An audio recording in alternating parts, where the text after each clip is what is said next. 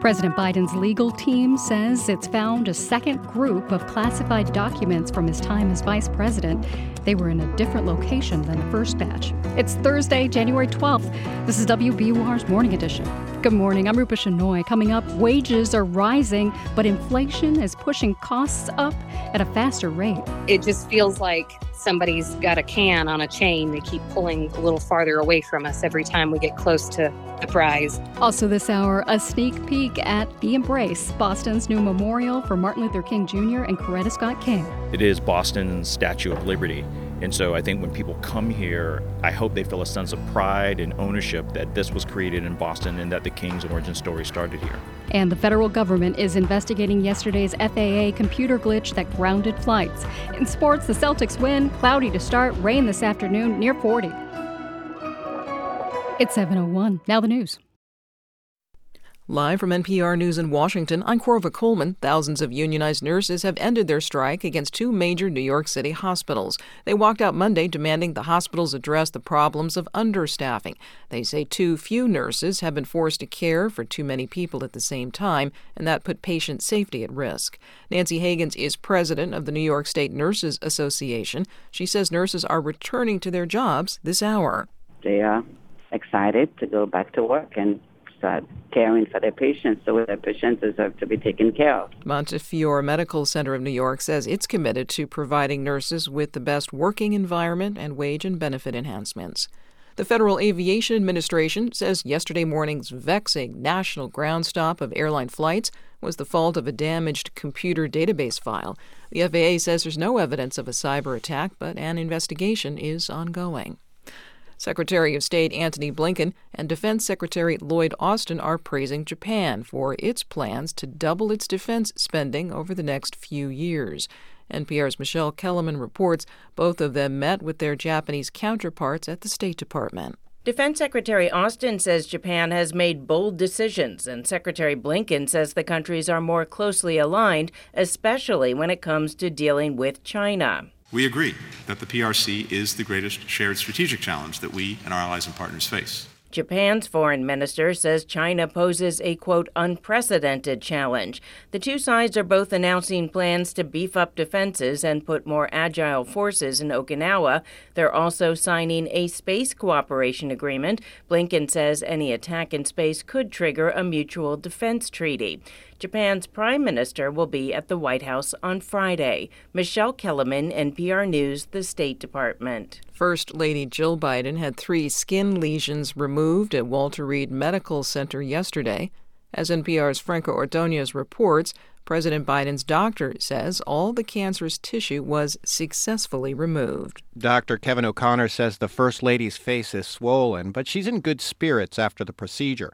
She had been slated to have one small lesion removed from above her right eye, which was confirmed to be basal cell carcinoma. But while she was there, doctors also noticed another small lesion on her left eyelid. That was removed and sent for examination. Doctors had also identified an additional area of concern on the left side of her chest, which was also confirmed to be basal cell carcinoma. O'Connor said that basal cell carcinoma lesions do not tend to spread like other serious cancers do, but they can grow in size, making them harder to remove. Franco Ordonez, NPR News, the White House. On Wall Street, in pre market trading, stock futures are mixed. This is NPR News. From WBUR in Boston, I'm Rupa Shenoy. Boston's unreliable school transportation system is also one of the most expensive in the country. A new report blames a mix of long term and structural problems, as well as a simple lack of coordination. WBUR's Max Larkin reports. In an agreement with the state, Boston committed to a 95% on time arrival rate for its school buses, but it's still struggling to meet that goal.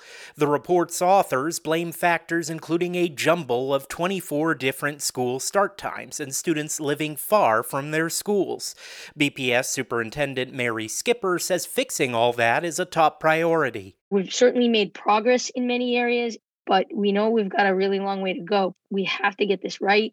They have to be able to rely on safe and reliable transportation. The report recommends streamlining school start times and gathering more data about student enrollment and costs. For 90.9 WBUR, I'm Max Larkin. The city of Cambridge is hosting a community meeting tonight to talk about the fatal shooting of a resident by a police officer. Police killed 20 year old Sayed Faisal last week. They say he charged at them with a knife. Others believe he was having a mental health crisis. The Middlesex DA and other city officials will be at the meeting to answer questions about the investigation. A new study finds racial disparities in plea bargains approved by the Berkshire County District Courts.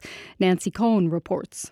The Wilson Center at Duke Law School worked collaboratively with the Berkshire DA's office to analyze 12 months of plea bargains. Researcher Adele Quigley McBride says among those who took a plea bargain in district court, black individuals were more likely to receive a conviction than their white counterparts white people were definitely more likely to receive what's called a continuance without a finding, which avoids a conviction on their record. In other words, white people in district court were able to secure deals that would have less impact on their future. When it came to sentencing, the study didn't find statistically significant racial disparities. For the New England News Collaborative, I'm Nancy Cohen. The New England Commission on Higher Education will meet today to review the accreditation status of Bay State College. The private for profit college has campuses in Boston and Taunton. The commission put the school on probation last spring over financial concerns and accusations it defrauded students.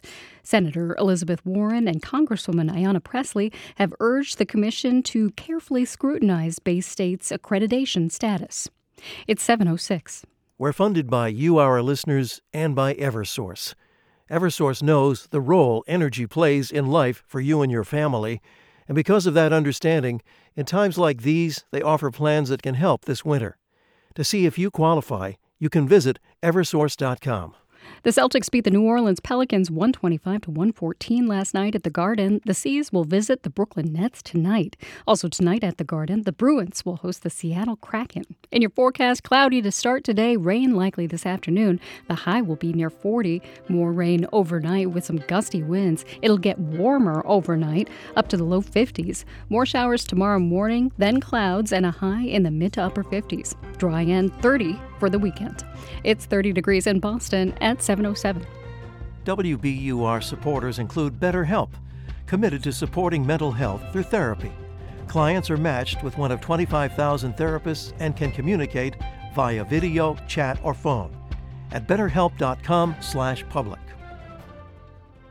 It's Morning Edition from NPR News. I'm Leila Fadel in Washington D.C. And I'm Dwane Brown in Culver City, California. From trouble in Congress to trouble in the skies, the U.S. aviation sector is slowly returning to normal this morning after a computer outage caused disruptions nationwide. Yeah, the Federal Aviation Administration grounded all U.S. departing flights yesterday morning for 90 minutes so the issue could be fixed. The outage of a pre flight safety notification system called NOTAM forced airlines to cancel more than 1,300 flights and delay nearly 10,000 more. The FAA says it's investigating what happened. Secretary of Transportation Pete Buttigieg called it another challenging day for U.S. aviation. Oh, yeah. In fact, to learn more about what happened, we're joined by reporter Leslie Josephs. She covers airlines for CNBC. Leslie, I'm sure folks who aren't flying this week are happy. Have authorities discovered what caused the system to go down? They do have a rough idea of what caused it, and it's linked back to this corrupted database file uh, that appeared to be getting uploaded, um, and then they thought the issue was fixed. All of this goes back to Tuesday afternoon, you know, more than 12 hours before uh, passengers started to really feel the impact. Um, they thought it was fixed, then they had to go back. They realized they had the same problem, and then they essentially decided to pull the plug and start the system over again. And, and this is quite an old system, right? It goes back to the 50s? It does. I mean, they are in the process of modernizing it. The issue is with this bad file. I mean, if you've ever tried to attach something to an email that, uh, you know, maybe it was a corrupted file and you just kept hitting the, the same wall and the person receiving the email wasn't able to open it. Right. Um, their backup system was getting the same bad data. That's what we've heard. So they were unable to address it. And, you know, this is one of those cases where redundancy didn't help them at all. Yeah. Have we ever seen a tech error like this before? I certainly haven't, and my five years on the beat, talked to pilots who said they've never seen it in decades. Um, so it is very, very unusual. It's also unusual what the FAA did, which was essentially shut down the air system, prevent any planes from taking off. Usually, you see this in you know pockets when there's bad weather, or you know one airline has their own IT outage and, and they want to slow down their arrivals. So this is extremely unusual. It, like you said, it only lasted about 90 minutes, but the residual delay, you know, a lot of these planes had nowhere to park. So this lasted all day. About 10,000 flights in total were delayed yesterday. My goodness. More of a uh, inconvenience issue than a safety issue because no planes took off. But we do recall Southwest and its big meltdown over the holidays. Now, do these two events suggest maybe a bigger problem within aviation technology? Well, it, the technology that underpins the aviation system, and we have the most complex and busiest air system in the world, right. um, it is old and it does need to be updated. It's just hard to update it. You need funding for the FAA, of course. You know, they need more money, they need more people to do that. Uh, certainly, same thing with airlines, but it, it, takes a long time. It's, it's not something that you could, you know, just download a new OS and, and there you are. So, you know, FAA, it's also a political issue and it's a big question of funding. You know, Southwest is dealing with their own issues, different platforms, but again, this, this, these issues seem to come up again and again. Yeah. Leslie Josephs, thank you for joining us. She's an airline reporter for CNBC. My pleasure. For more on yesterday's systems failure and what it says about the state of our aviation system, we're turning to Mike Whitaker. He's a former deputy administrator at the FAA and is the current chief commercial officer at Supernal, which is Hyundai Motor Group's air taxi company. Good morning, Mike. Good morning. Okay, so what was your reaction when you heard about this system outage and all flights being grounded? Well, it's always a, a, pretty dramatic thing when you ground all flights. So obviously there was a very serious safety issue, and I think when you're dealing with unavailability of NOTAMs, that was probably the only avenue that FAA had available. Is this a fluke? Was this a fluke, or are there inherent flaws with the U.S. aviation system? Well, I think it is. It is a fluke. It's a very old system, but it's a pretty reliable system. It's it's administered by the uh, by ICAO, the International Civil Aviation Organization. It's a branch of the UN. Uh, almost 200 companies use NOTAMs. So with international aviation, you need that international standard. So you've got the same information, the same abbreviations, the same format, no matter where you're flying. So it's an old system, but we haven't had this type of failure before. Um, I just want to play something that somebody told us yesterday on All Things Considered. Geoff Freeman, President and CEO of the U.S. Travel Association. Great. We simply are not investing in the technology, in the people that we need to build an air travel experience that the traveling public can appreciate, an experience that they enjoy, an experience that they deserve. So, does the FAA need new technology upgrades, and why hasn't that happened? It is a complicated question. They definitely need new investment. They need new technology. They're uh, subject to a funding model that's pretty inconsistent. Congress passes authorizations, they pass budgets. Uh, th- those are inconsistent, they're not predictable, they're short term. And then you have things like government shutdowns that interfere with the process. So mm. you need investment, you don't have a stable source of funding. Um, and you need investment not just to keep the current system running, but to accommodate new technologies like flying air taxis. What's your view on what some Republicans in the past have called for, private the privatization of air traffic control? Privatization is certainly one solution, and that, that could work. It's worked elsewhere. I think the, the key is to look at the problem you're solving for, which is a stable budget. You could achieve that in a number of ways. You could you could take it off the normal congressional pattern of funding and have a have a separate funding source. Uh, or you could privatize, but the, the key is to try to get stable funding and, and, and make those investments. Now, the FAA hasn't had a permanent administrator for nearly a year. How much does that affect U.S. aviation not having stable leadership?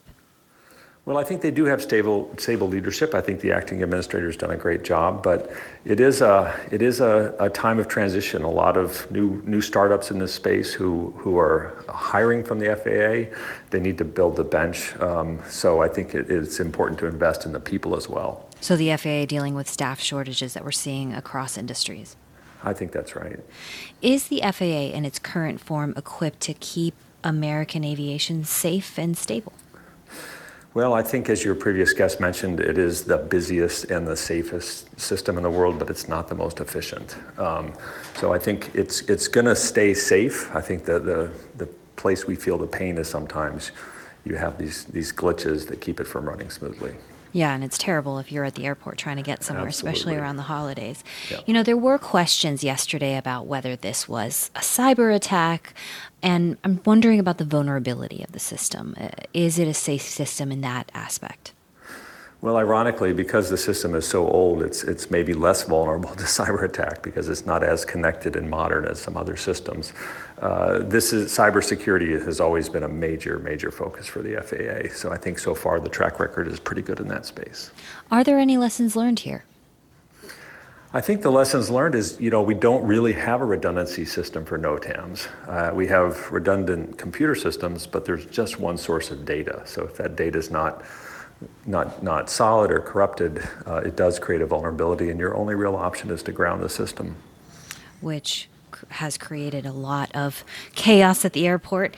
Mike Whitaker was deputy administrator at the FAA, and currently he's chief commercial officer at Supernal Hyundai Motor Group's air taxi company. Thank you so much for your time. Thank you. Several people aboard the International Space Station learned yesterday that their stay is being extended by several months after their spacecraft was damaged in orbit. The Russian Space Agency said it plans to launch an uncrewed Soyuz spacecraft next month. That capsule will replace the one that flew two cosmonauts and a NASA astronaut to the station last September. Brendan Byrne of member station WMFE in Orlando has more. It's been four weeks since the cosmonauts and astronauts aboard the space station were stunned to look out the windows to see something leaking from a docked Soyuz spacecraft that flew three of them to the orbiting lab last year. We are uh, still in uh, concert uh, with the Russian flight controllers outside of Moscow evaluating a stream of particles that appears to be coming from the Soyuz MS 22. That stream of particles turned out to be coolant. An investigation by the Russian Space Agency determined a meteoroid strike was to blame. just like if you're in a car and a rock pops up and hits your radiator fluid and it leaks out, you can drive the car for a little while, but you don't want to drive it for too long. Retired NASA astronaut Terry Virts flew to the station in 2015 on a Soyuz capsule. He says the coolant is an important part of the vehicle. In the same way that you can fly the Soyuz for a little while, but the computers and most importantly the people inside will start to overheat pretty quickly. With no way to radiate heat, it would be an uncomfortable flight with temperatures in the capsule expected around 100 degrees. And because of that, the leaky capsule isn't safe to transport crew back home in March as scheduled. Now it will return to Earth at some point empty. So Russia is sending a new Soyuz without a crew to the station next month. We're not calling it a rescue Soyuz. NASA's Joel Montalbano says at no point was the crew in immediate danger. But capsules aren't just for transporting people to and from the station. They're lifeboats in case of an emergency, like a fire or chemical leak on the station. Astronauts can take refuge in the capsule, but should they need to evacuate the station altogether, Sergei Krikalev of the Russian space agency Roscosmos believes the Soyuz could still fly in an emergency. Soyuz is not good for nominal reentry, but in case of emergency, with extra risk, we are going to use this Soyuz at this point. For that reason, the agencies are working with SpaceX to possibly use its Dock Dragon capsule should there be a need to make an escape before the new spacecraft arrives. Because of the Soyuz swap, the current crew could extend its stay to September for a full year on the ISS. For NPR News, I'm Brendan Byrne in Orlando.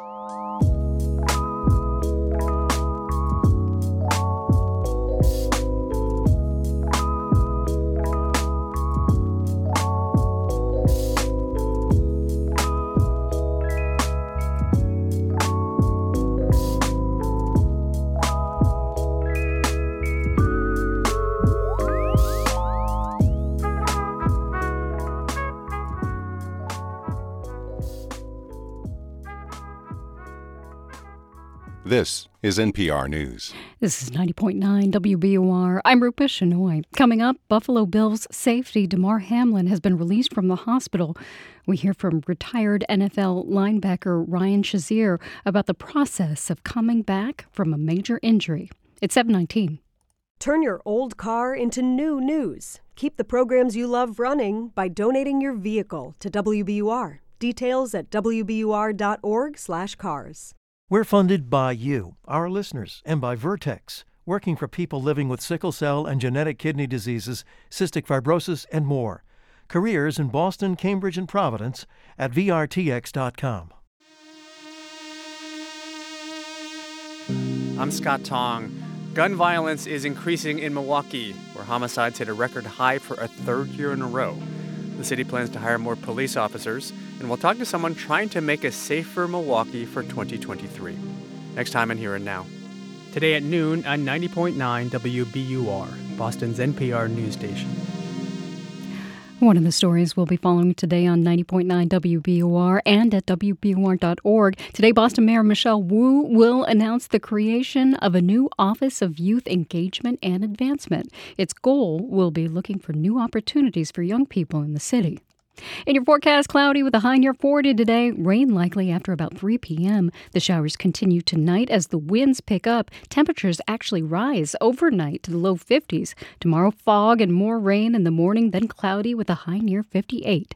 It's 31 degrees in Boston at 720. Support for NPR comes from this station and from Procter & Gamble, maker of Vicks NyQuil Severe a nighttime cold and flu medication designed to relieve up to nine cold and flu symptoms. More at Vicks.com. And from CrowdStrike, whose cybersecurity platform is designed to protect organizations by monitoring trillions of cyber events to detect threats and prevent breaches before they happen. CrowdStrike, protection that powers you. And from Paycom, an HR and payroll tool designed to prevent lost hours during the week to allow employees to maximize their time and productivity. Learn more at paycom.com/radio. And from listeners like you who donate to this NPR station. This is Morning Edition from NPR News. I'm Dwane Brown. I'm Leila Fadel. And May Martinez. Buffalo Bills safety Damar Hamlin has survived an injury that could have killed him. But long after media and fan attention moves on, Hamlin will be working on his recovery. Ryan Shazier has some idea of what that road ahead could feel like for Hamlin. Shazier's spinal column was damaged during a routine tackle in 2017 when he played for the Pittsburgh Steelers. And Ryan Shazier, the leader of this Pittsburgh defense, is not getting up. And not to be an alarmist, John, but I don't think anybody has seen his legs move at all like Hamlin's injury, millions of people watched it live on Monday Night Football, and it also happened in Cincinnati on the same field where Hamlin was injured. Shazier took us back to that game, that play, that moment that changed his life. I made this tackle a thousand times before, and unfortunately, he was running a little bit faster than I thought he was. And when I made the tackle, my head hit his hip, which caused me to fracture multiple vertebrae in my back and caused me to have a spinal cord injury. I definitely knew something was wrong because I had a burning sensation in my back. When I got hurt, it was more of, oh man, I'm I'm hurt pretty bad, but I, I should be okay. And that wasn't the case. At what point did you realize, oh, this is going to be longer than just maybe getting injured and coming back in a week or two? I think it was more of uh, a week and a half, almost two weeks. I was thinking of it more like a stinger. So for those who play football, a stinger is something that you'll hit somebody and your arm feel like it goes numb, but you kind of get the feeling back. But after almost two weeks, the feeling was not coming back.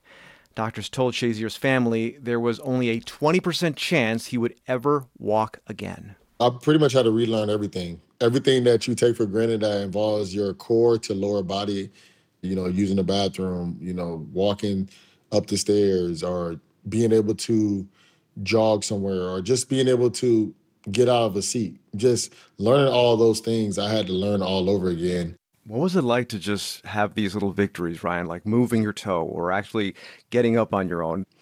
Uh, those moments were big to me. It, and it might not mean much to somebody else, but it means everything to you. And there were moments where I was just trying to raise a toe or lift a lift my ankle or raise my knee. And for me, it was everything it was almost like receiving a, a scholarship to go to college. It was like going to Ohio State. It was like getting drafted in the first round because these are things that people said I would never do, and I was able to do them. In those initial steps, those first few steps in your recovery, what was the thing that brought you the most joy?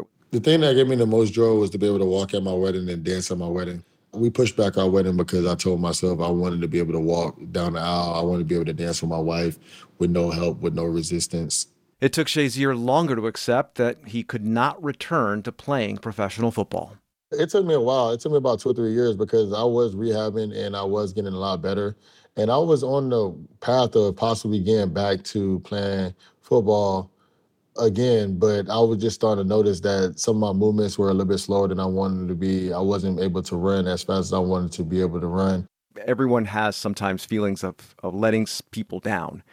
Did you struggle with that? Like maybe letting yourself down, your family, or your teammates? I remember I talked to my father and my mother and my wife, and and I told them I was like, man, I'm I'm a failure. I'm sorry I let you guys down.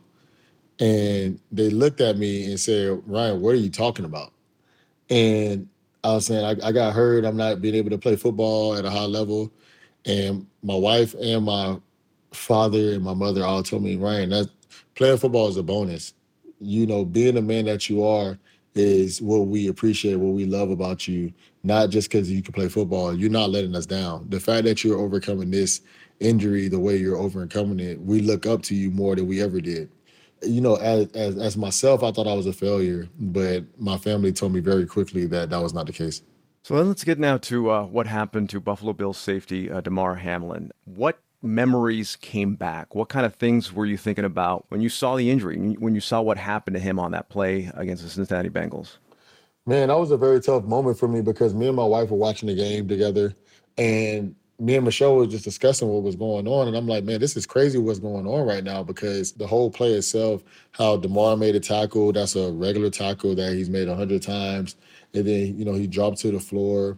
And just to see just the scare in everybody's eyes while they're on the field, to me, it just kind of gave me flashbacks of what I went through. But then also, it, it just scared me to see what Damar and his family and the Buffalo Bills were going to have to go through dealing with his injury. What kind of flashbacks? It was kind of everything in a quick flashback. It was just the pain I went through, the loss of the game that I went through, the the emotions of just how I feel about football then and how I feel about football now, just about how his family is scared and they don't know how to react. They don't know what to do. I was thinking about how my teammates looked when I was on the field. I was thinking about, you know, being in a hospital and I had so many doctors around me that I couldn't even see the wall. So it was just it, it was just it was so many things that that that literally flashed uh, by so fast that I I couldn't even I can't even tell you just one thing. As you mentioned, Ryan, your injury is a lot different than what Hamlin went through with his heart. I think there's a similar kind of road ahead for him. You've been down that road already. I mean, what's something that if he were listening to you right now, you would tell him about the possible road he has ahead of him? The biggest thing I will always tell anybody first and foremost is, you know, trust God and then also just have a, a, positive mindset. And secondly is just, you know, take it take it slow because you just want to make sure that you're in the best condition for your your health. You want to make sure that you're still able to be the guy that you want to be. So if it involves football or if it doesn't involve football, just take your time. Just make sure that you trust the doctors and you also have to trust yourself. You know what your body feels like and then push it as far as you can push it, but also understand when it's time to, to pull back as well. That's Ryan Shazier, former Pittsburgh Steelers linebacker. Ryan, thanks a lot for sharing your story. No problem. Thank you for having me.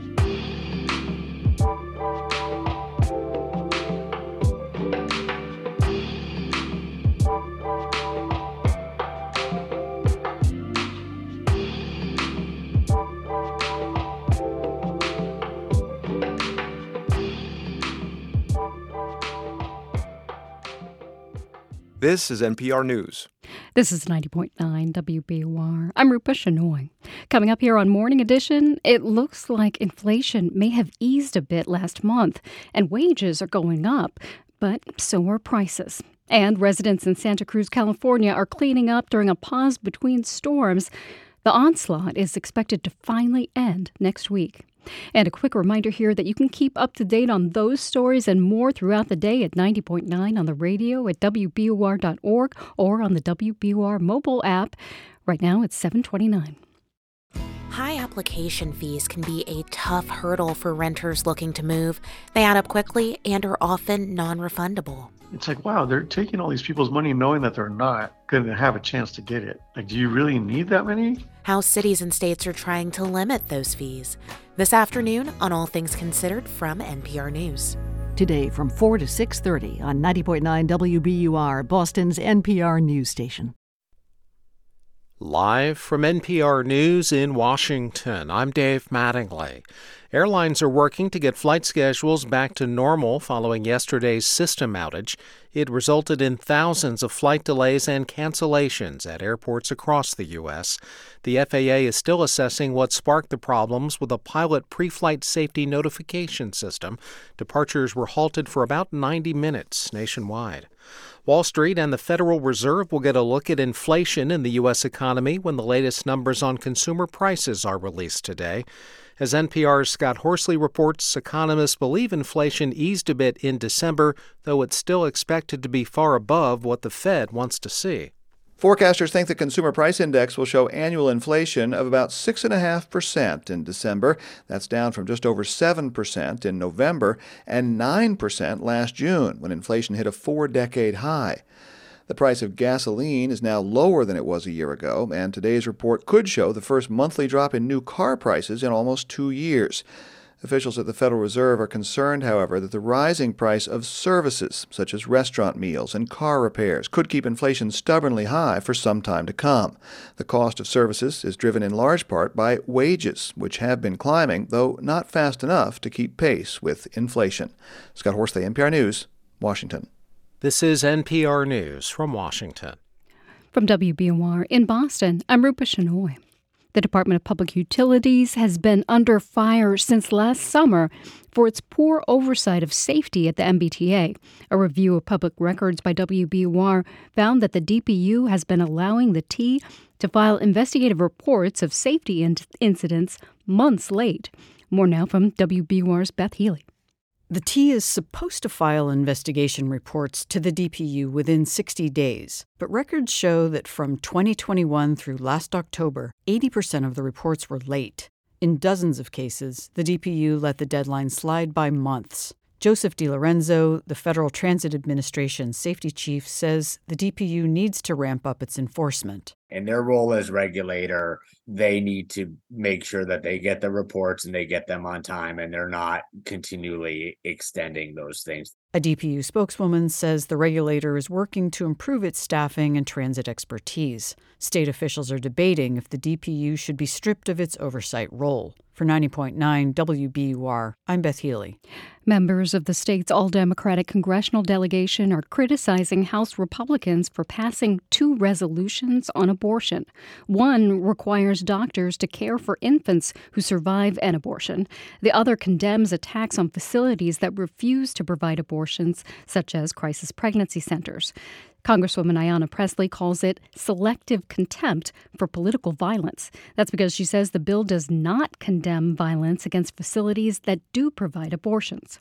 That is not what the other side of the aisle is concerned about. No, today, they are seeking to mislead the American people. They are trying to conjure up hateful rhetoric, spreading misinformation about crisis pregnancy centers. Let me make it plain crisis pregnancy centers are no place to go to for reproductive health care. Neither bill is expected to be approved in the democratically controlled Senate. The number of people experiencing homelessness in Worcester is going up. 586 people were homeless as of November of last year. That's up more than 1% from the year before. City officials tell the Telegram and Gazette a lack of affordable housing is contributing to those numbers. Worcester is working on creating more housing to combat the issue. It's 734. We're funded by you, our listeners, and by Plymouth Rock Assurance, who believes auto and home insurance should be straightforward and works to assure their customers at every step. More at PlymouthRock.com. Make it four wins in a row for the Celtics. They beat the New Orleans Pelicans 125 to 114 last night at the Garden. Tonight, the C's visit the Brooklyn Nets. The Bruins will host the Seattle Kraken tonight, and B's head coach Jim Montgomery will lead the Atlantic Division squad at this year's NHL all-Star game. He has the second he has the best record of any coach in the league right now.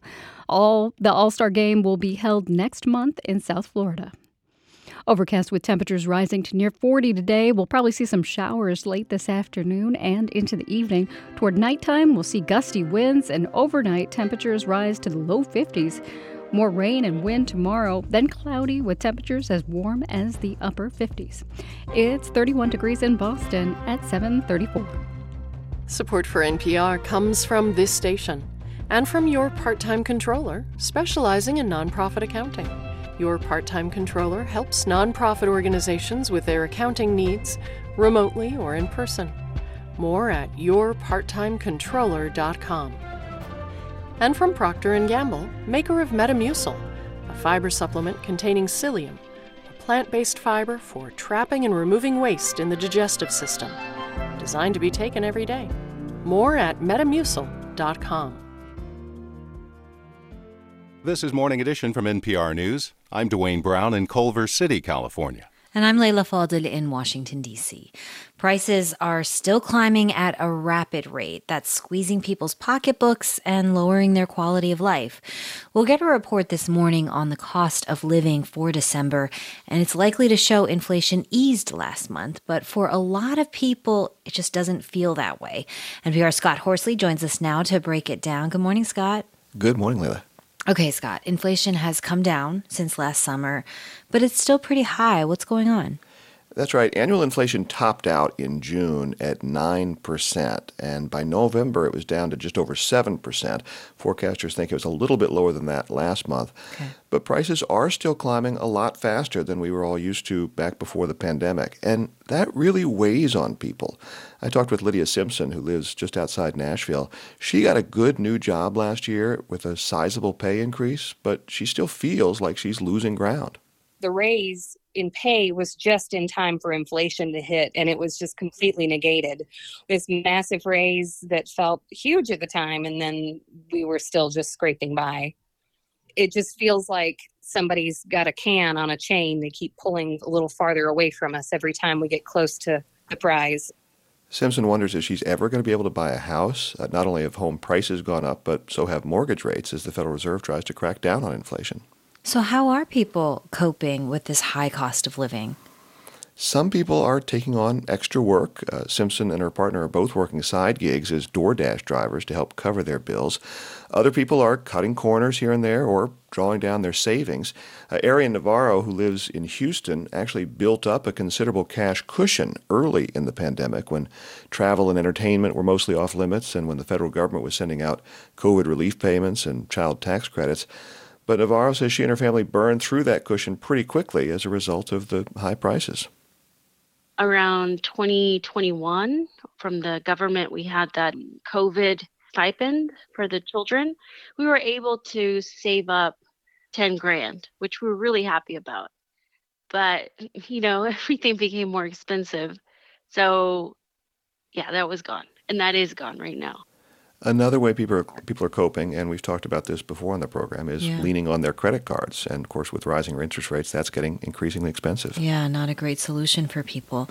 Okay, Scott, the big question is when do I get to stop asking you about inflation? How much longer is this going to be a problem? Yeah, this could take a while. Some prices have started to come down. We've seen gasoline prices drop, for example, and today's yeah. report could show a drop in the price of new cars for the first time in almost two years. But officials are worried that the rising price of services, and that includes everything from haircuts to house painting, could keep inflation stubbornly high for some time to come. The price of services is largely driven by workers' wages, and they've been going up at a pretty good clip. Last week, we learned that wage growth did slow in December, and if that continues, it could help to keep a lid on service prices. But Mary Daly, who heads the Federal Reserve Bank of San Francisco, told the Wall Street Journal this week she's not ready to say we're out of the woods just yet.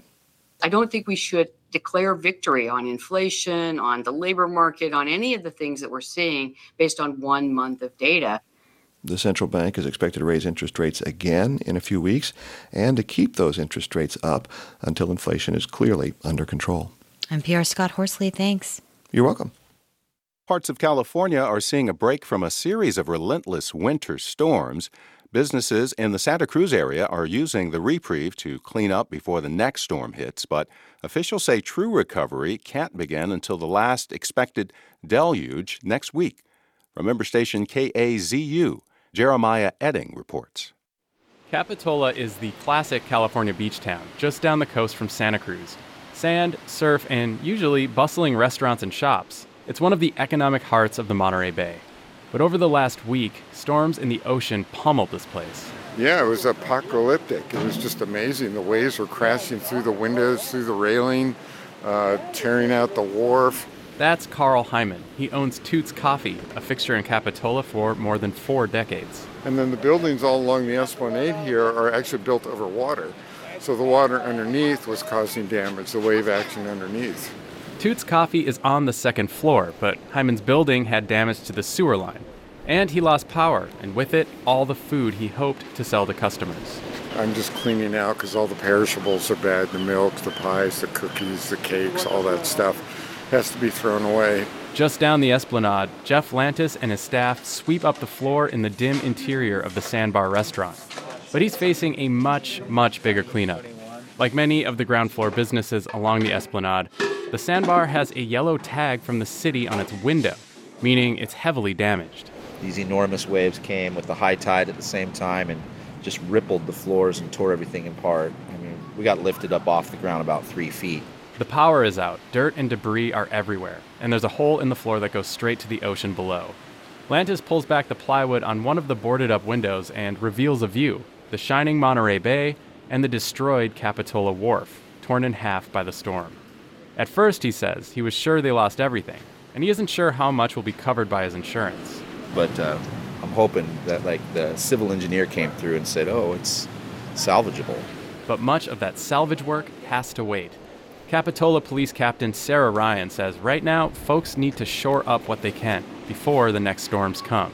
So we're not going to see as much recovery right in the here and the now because we are still amidst some weather activity that's a little concerning. Only after this series of major storms has passed after next week, she says, the real recovery can begin. The engineers, contractors, builders. Yeah, I think we're going to really see it kick into high gear. I think I know more about planning than I ever thought I would as a police officer. Everyone will have more to learn in the days ahead. The city's initial estimate is at least $2.5 million in damage. The destruction extends beyond the businesses that are right on the ocean to places like the Tuscan restaurant Caruso's. It's a block inland and didn't see water damage like other places, but it has been without power since late last week. Owner Melissa Serrateño is tossing out her entire inventory of perishable food, expensive meats and cheeses. Even our wine, um, our wine is probably ruined. That's because the wood fired oven stayed hot, and without power to run the fans that cool things down, the wine overheated. Once her power is back, she can reorder food and wine and get her business up and running again. But, she says, things won't be right until the whole esplanade is back. We're all a community. So if it affects them, it affects all of us because together we're a village and the village is going to be stronger. It could take some time for tourists to return. Woody debris litters the beach. The storm smashed the pier, a big attraction. Much of the town's typical beachfront charm is in ruins. For NPR News, I'm Jerimiah Oetting in Capitola, California.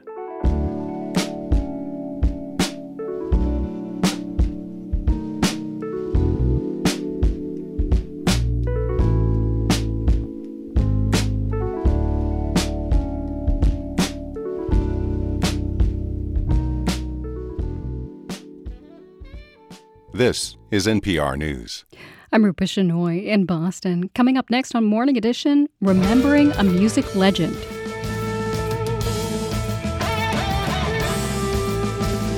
That's the sound of Jeff Beck. He died at the age of 78.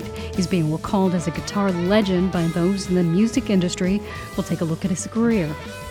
Cloudy and near 40 today, rain likely after about 3 p.m., then high winds and more showers tonight and a warm up overnight to the low 50s. Tomorrow, a rainy and foggy Friday morning, then a cloudy afternoon in the mid to upper 50s. Right now, it's 31 degrees in Boston.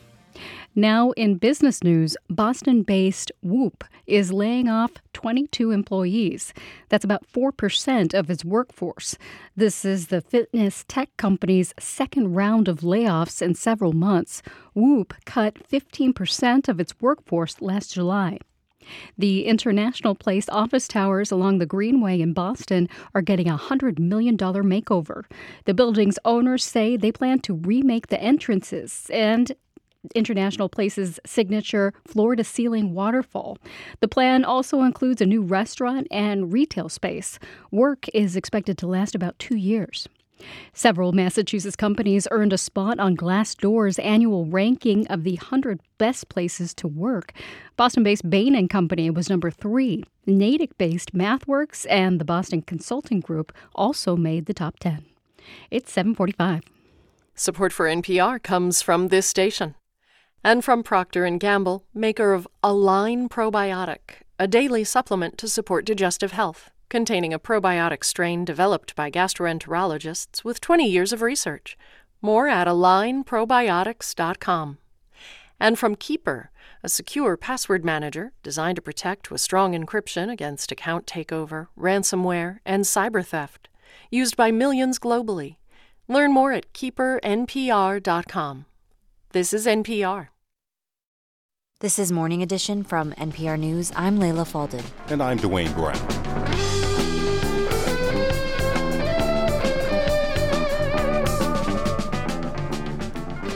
One of the greatest guitar players in the world, he blazed a trail impossible to follow. That's how Mick Jagger and Kiss guitarist Paul Stanley described Jeff Beck.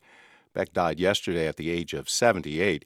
We're joined this morning by music reviewer Tom Moon. Thanks for being here, Tom. Great to be with you. Hey, I, I can only imagine uh, that if I looked up the word guitarist, Jeff Beck's face would be the one I would see? That's right. And if it was audio attached, you would probably hear him. And you might only hear one note, and that might be all you need because he was a master of the instrument in in its most basic form. He communicated through his control of the strings. I mean, he certainly had all the pedals, all the toys, but he could he was distinctive just through the sound of the instrument. And he could play any style of music. That's right. I mean, he comes along, he, his career begins with uh, one of the trailblazing bands of the 60s, the Yardbirds. He replaces Eric Clapton in the Yardbirds. He's there uh, during 1966. They record one studio record with him. Uh, and in that, through that one that period, he takes the Yardbirds from really like a blues rock cover band playing kind of all the classic Delta blues that everyone in the UK was obsessed with. He uh, into a realm of psychedelia, uh, into you know a lot of fuzz tones, some different things. You hear that on uh, "Heart Full of Soul," which was one of the hits from that record. In fact, let's take a listen.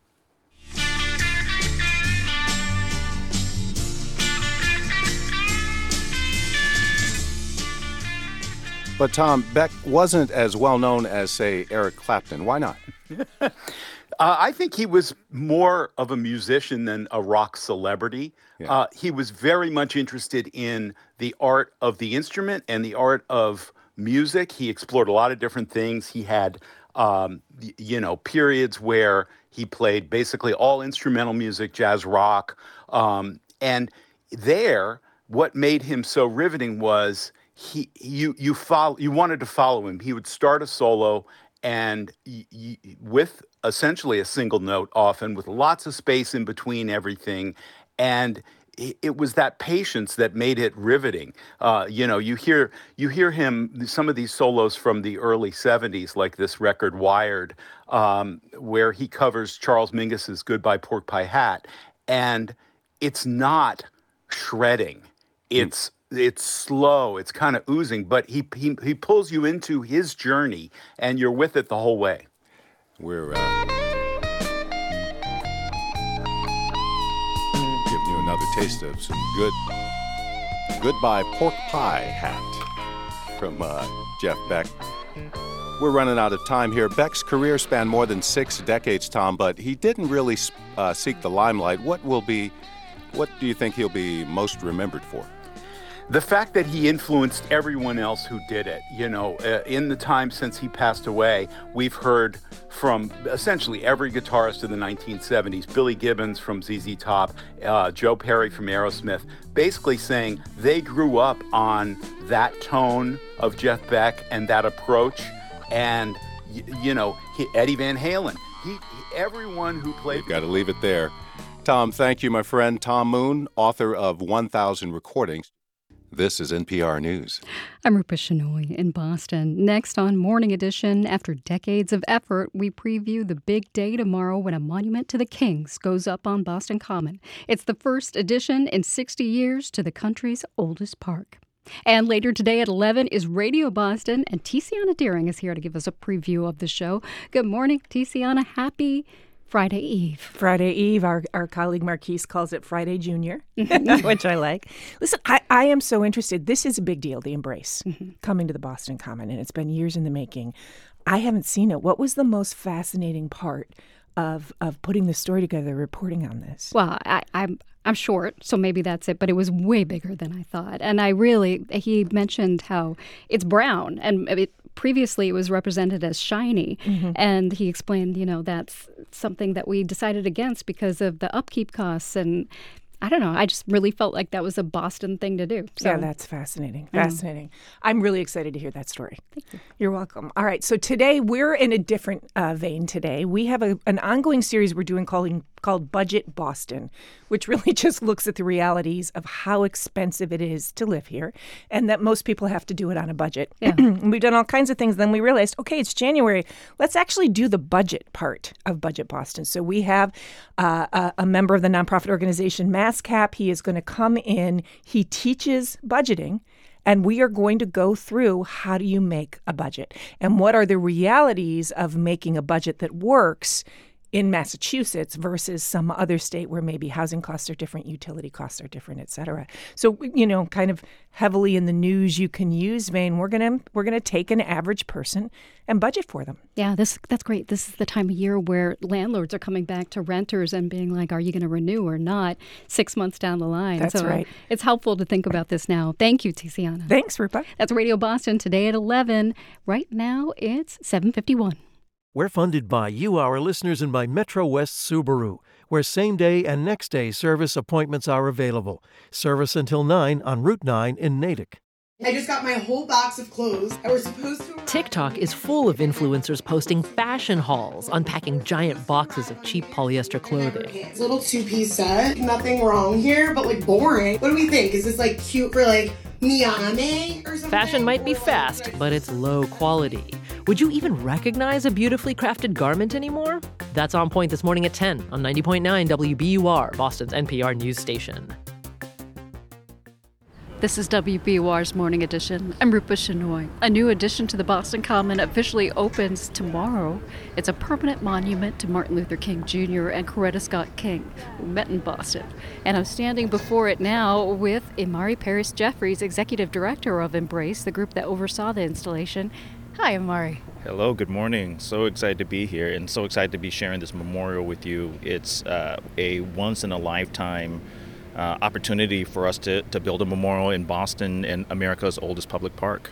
Would you mind describing for folks what it's like to stand here and what we're seeing? I mean, the first time I, I, I saw it, I cried. And someone said to me before I, I saw it for the first time, Imari, when you see it, you're going to cry. And I said, I've seen monuments before. I'm not going to cry when I see a monument. And, and I actually, actually did. I think the scale uh, and the magnitude is what is one of the things that makes this monument awe-inspiring when you see it. It is two stories high. The plaza is four stories wide, and and despite the fact that we're in the middle of the city, it's a quiet place, and so it's a it's a place of both contemplation and joy simultaneously. And so I think it's one of uh, America's uh, most miraculous pieces of public art.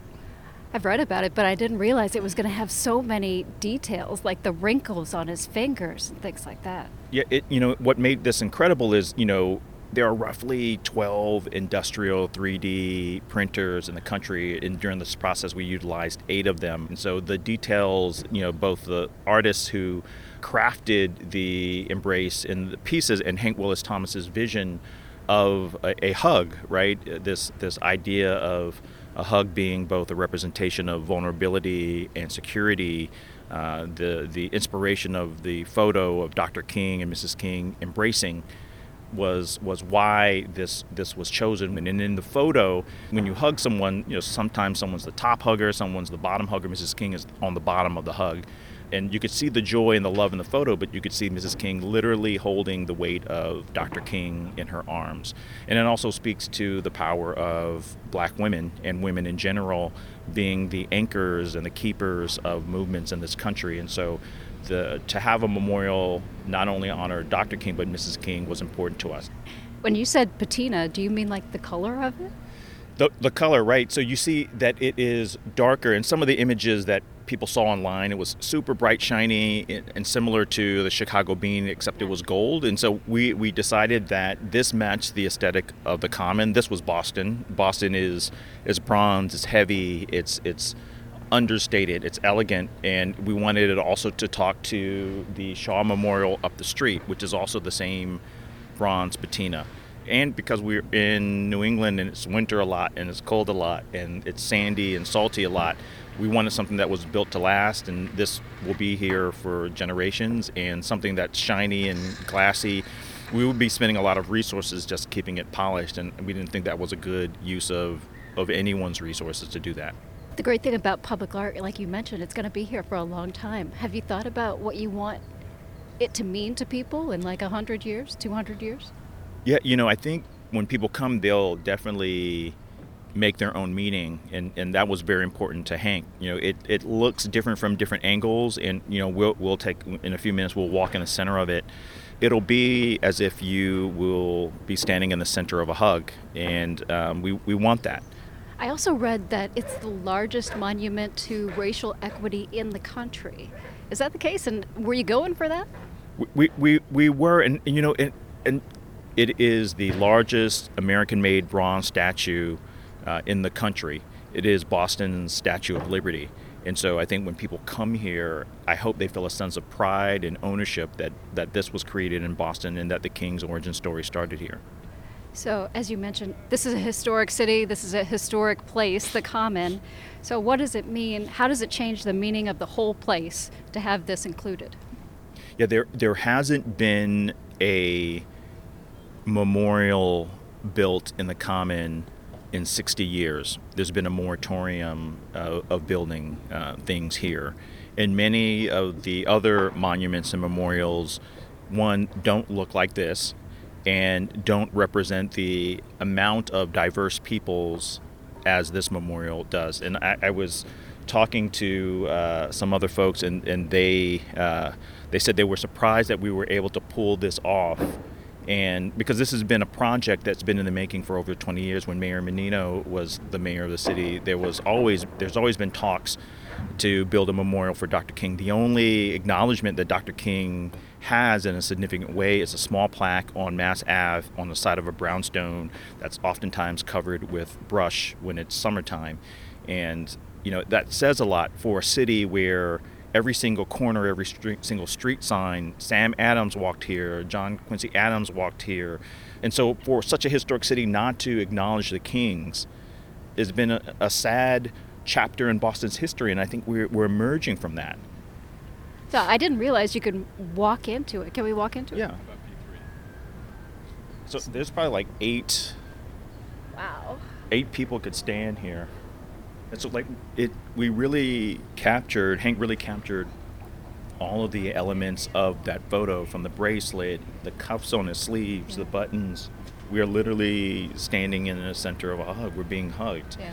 by the kings or by our loved ones, by our ancestors. And so that's part of the magic and the point of, of this, this memorial. You mentioned Chicago's bean. Uh, did you want this to be a ubiquitous you know, symbol of the city that people think of whenever they think of Boston? Yes, as a matter of fact, you and I have to take a picture, and we'll have to we'll have to post it on Instagram later. I think this will be one of the most Instagram sites in the city. I hope people Instagram their proposals. I hope they Instagram their birthdays. I hope they take their wedding pictures here. And so it, it is also a place of joy. So it's a memorial, it's a place of history, but a place of joy. And so I'm, I'm excited that it's going to be all those things to uh, uh, a wide group of people. Imari Paris Jeffries, Executive Director of Embrace, thank you so much. Thank you. I'm glad to be here.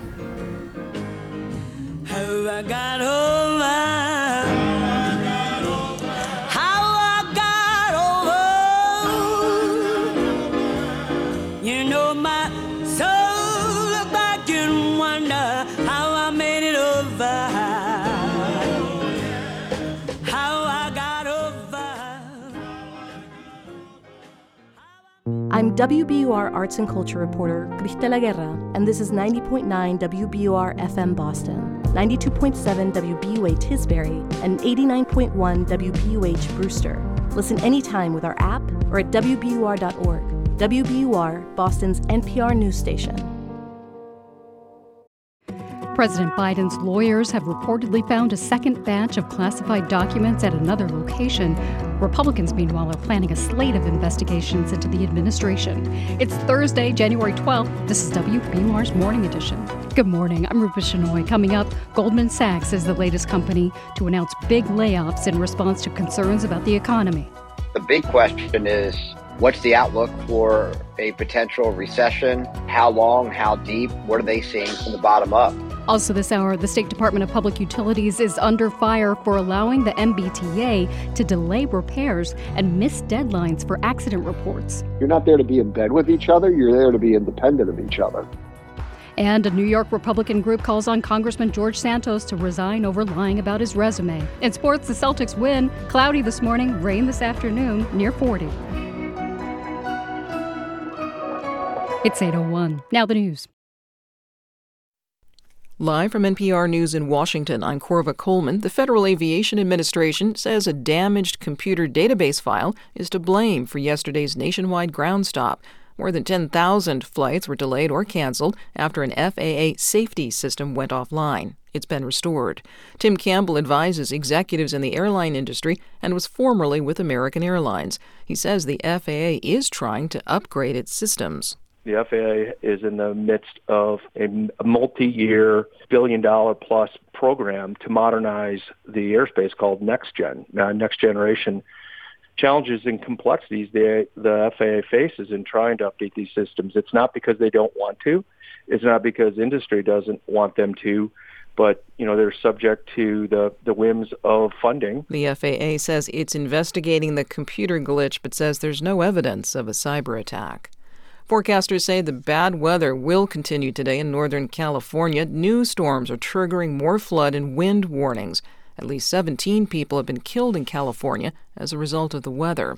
Extreme weather has plagued many parts of the country this fall and winter, but few places have been as affected by the changing climate recently as California. NPR's Juma Say reports. A series of rainstorms in both northern and southern California has left a devastating wake taking lives, flooding towns, and amid the latest round of downpours, put nearly 100,000 residents under evacuation orders. Brian Garcia is a meteorologist with the National Weather Service.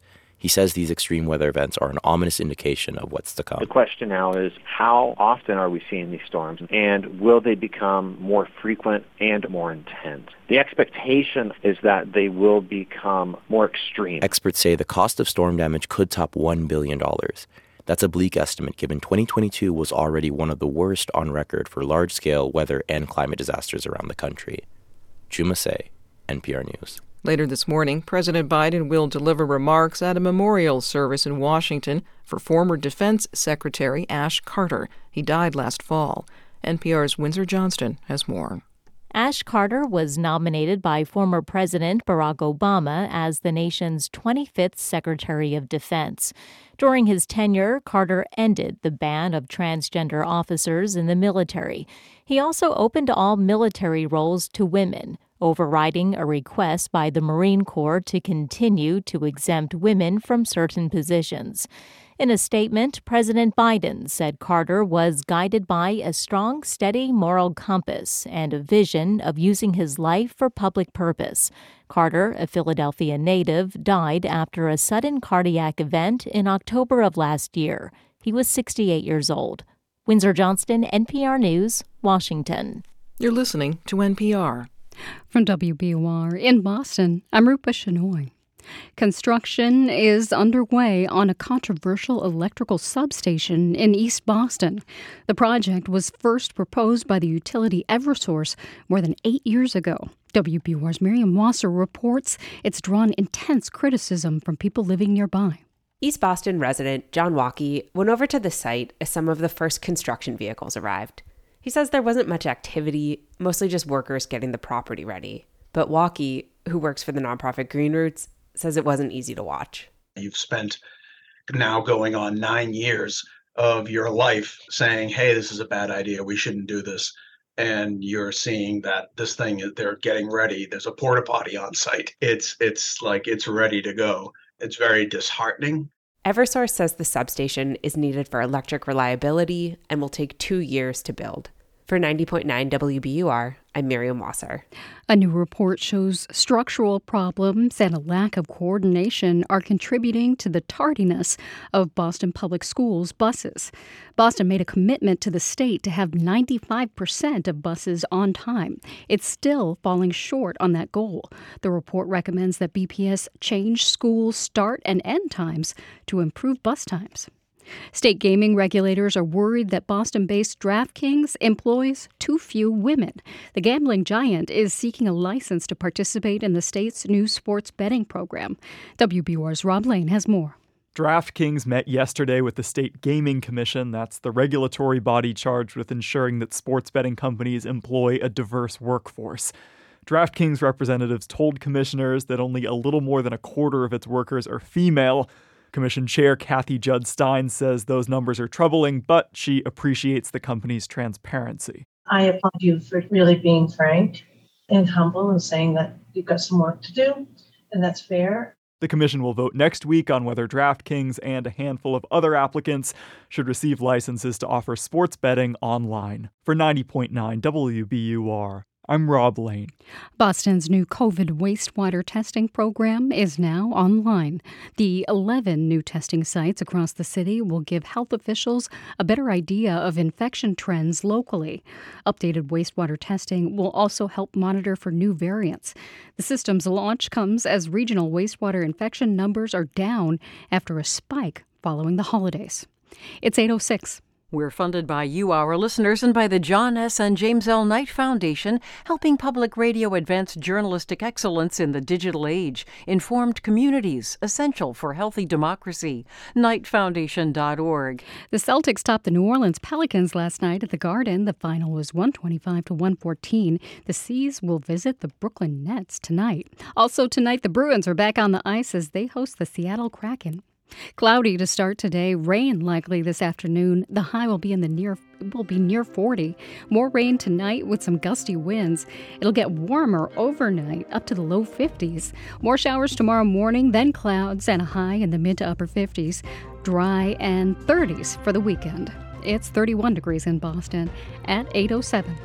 WBUR supporters include Jarl and Pamela Mohn, focusing on civil liberties, foster youth, public radio, and the arts. This is Morning Edition from NPR News. I'm Leila Fadel.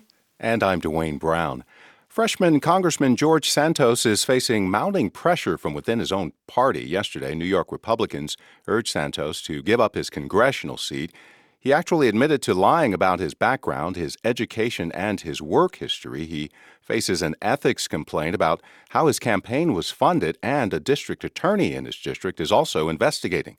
Santos said yesterday he's not resigning. Nassau County Executive Bruce Blakeman is one of the local GOP leaders calling for Santos's resignation. He spoke with co-host A. Martinez.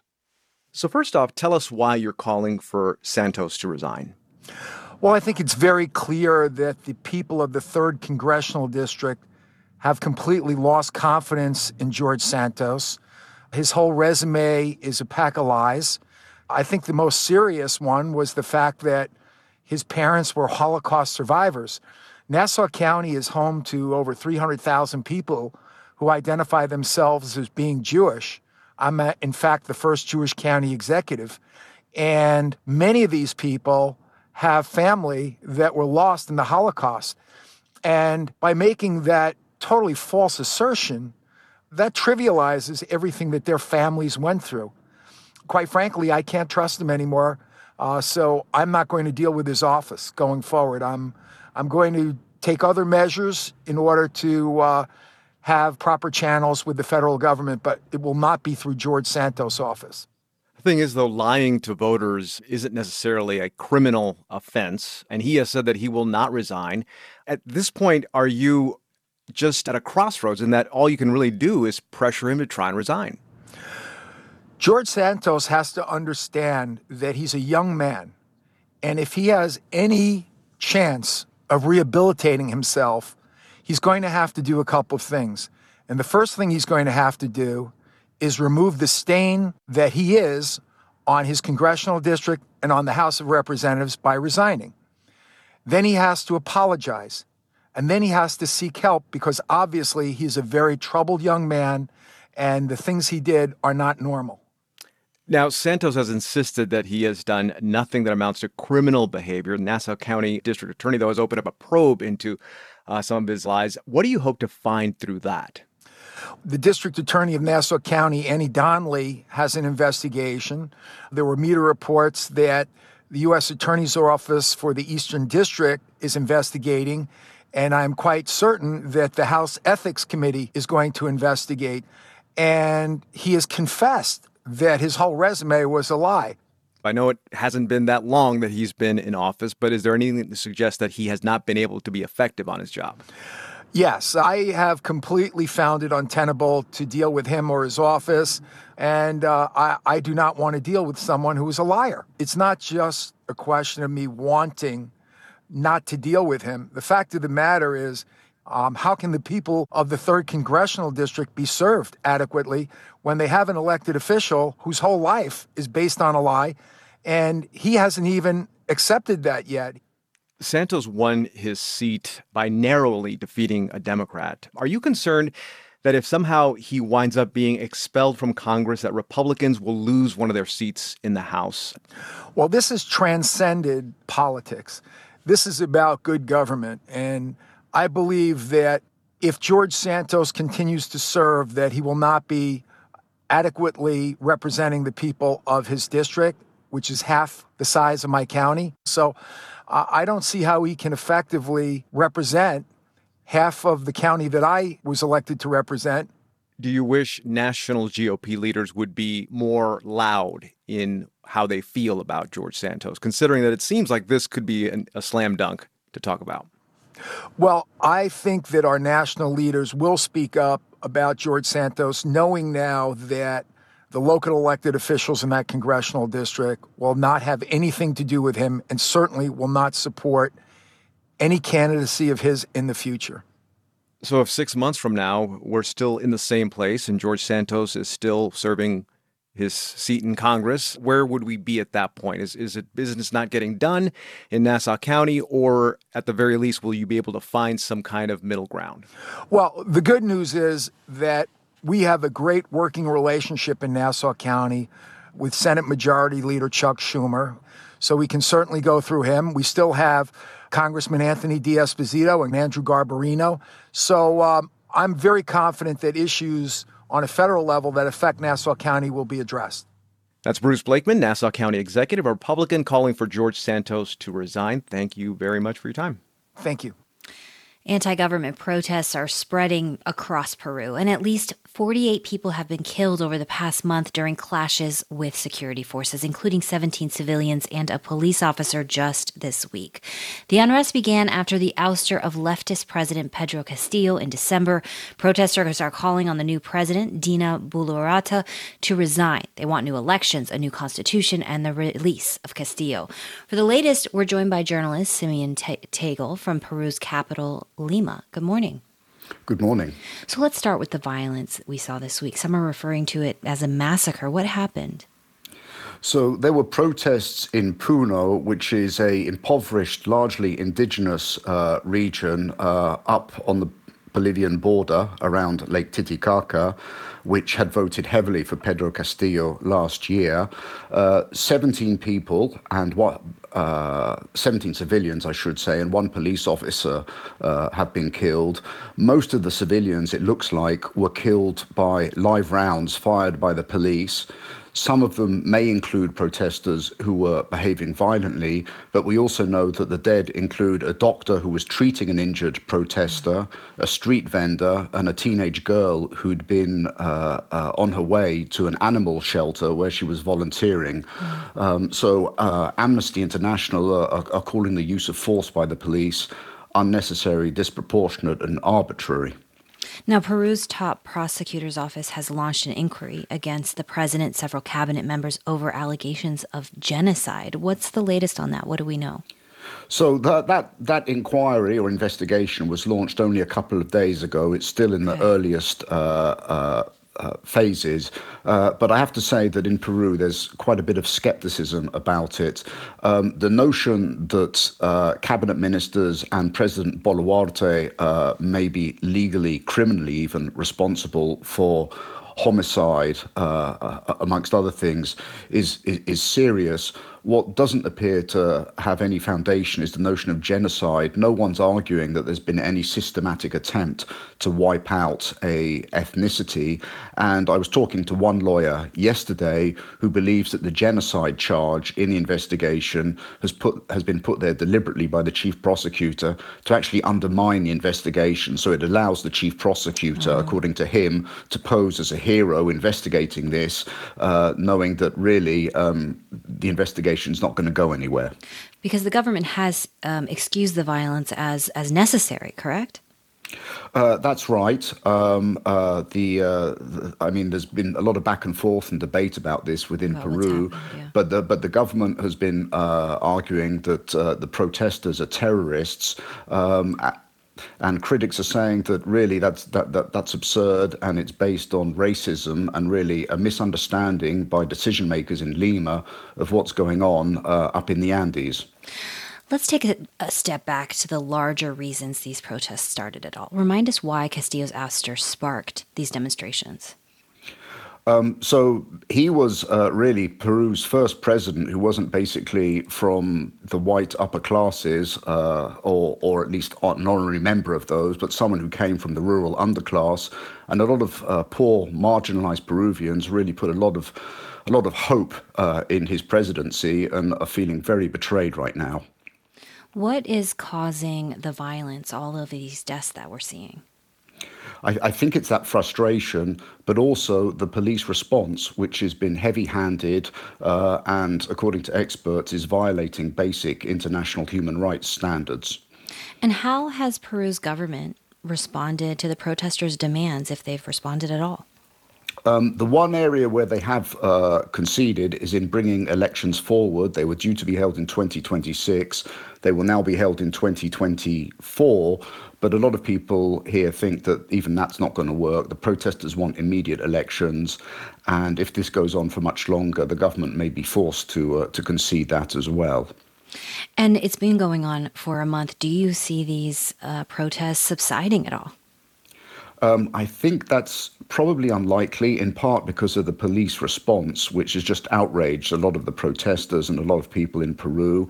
Um, even if they die down now in the next few days or couple of weeks, um, I think Peru is just simmering right now and uh, could boil over again at almost any point, uh, at least while this government, government is in power. And how are the protests affecting the rest of the country when people are trying to get to work and feed their kids and do their daily lives, you know, live? Well, it's having a big impact uh, outside of Lima. In Lima, where Pedro Castillo was very unpopular, we haven't really felt it very much. But in a lot of parts of Peru, uh, especially in the Andes, it's having a major impact. People can't get to work, or, or, or their work is you know, if uh, it's not opening their places of work, uh, so a lot of roads are blockaded. So it's having a real impact. And as ever, that impact is being felt most by the poorest. Hmm. Simeon Tegel is a journalist based in Lima talking to us about the latest on the protests in Peru. Thank you so much for your reporting. Thank you.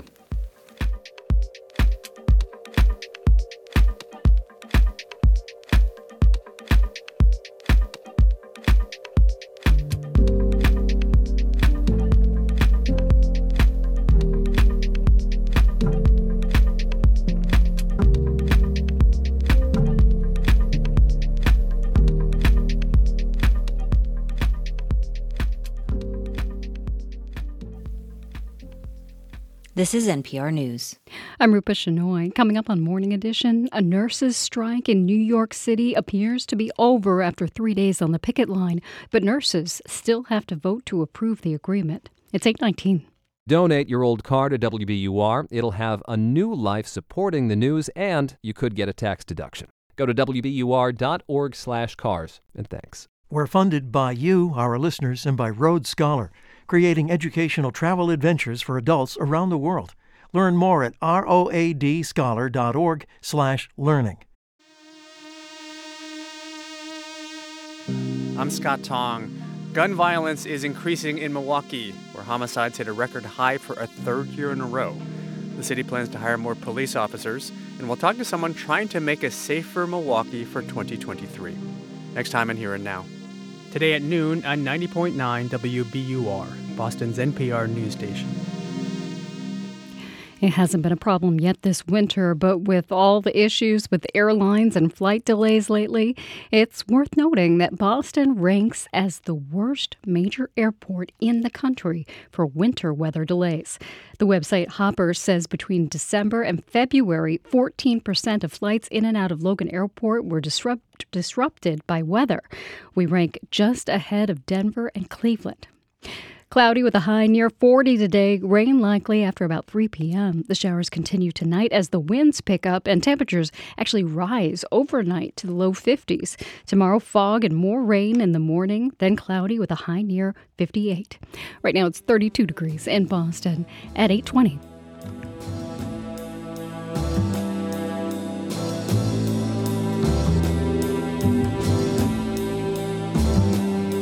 Support for NPR comes from this station and from ezCater, committed to helping companies, from nonprofits to the Fortune 500, find food for meetings and team lunches, tax exempt ordering and delivery nationwide at ezcater.com.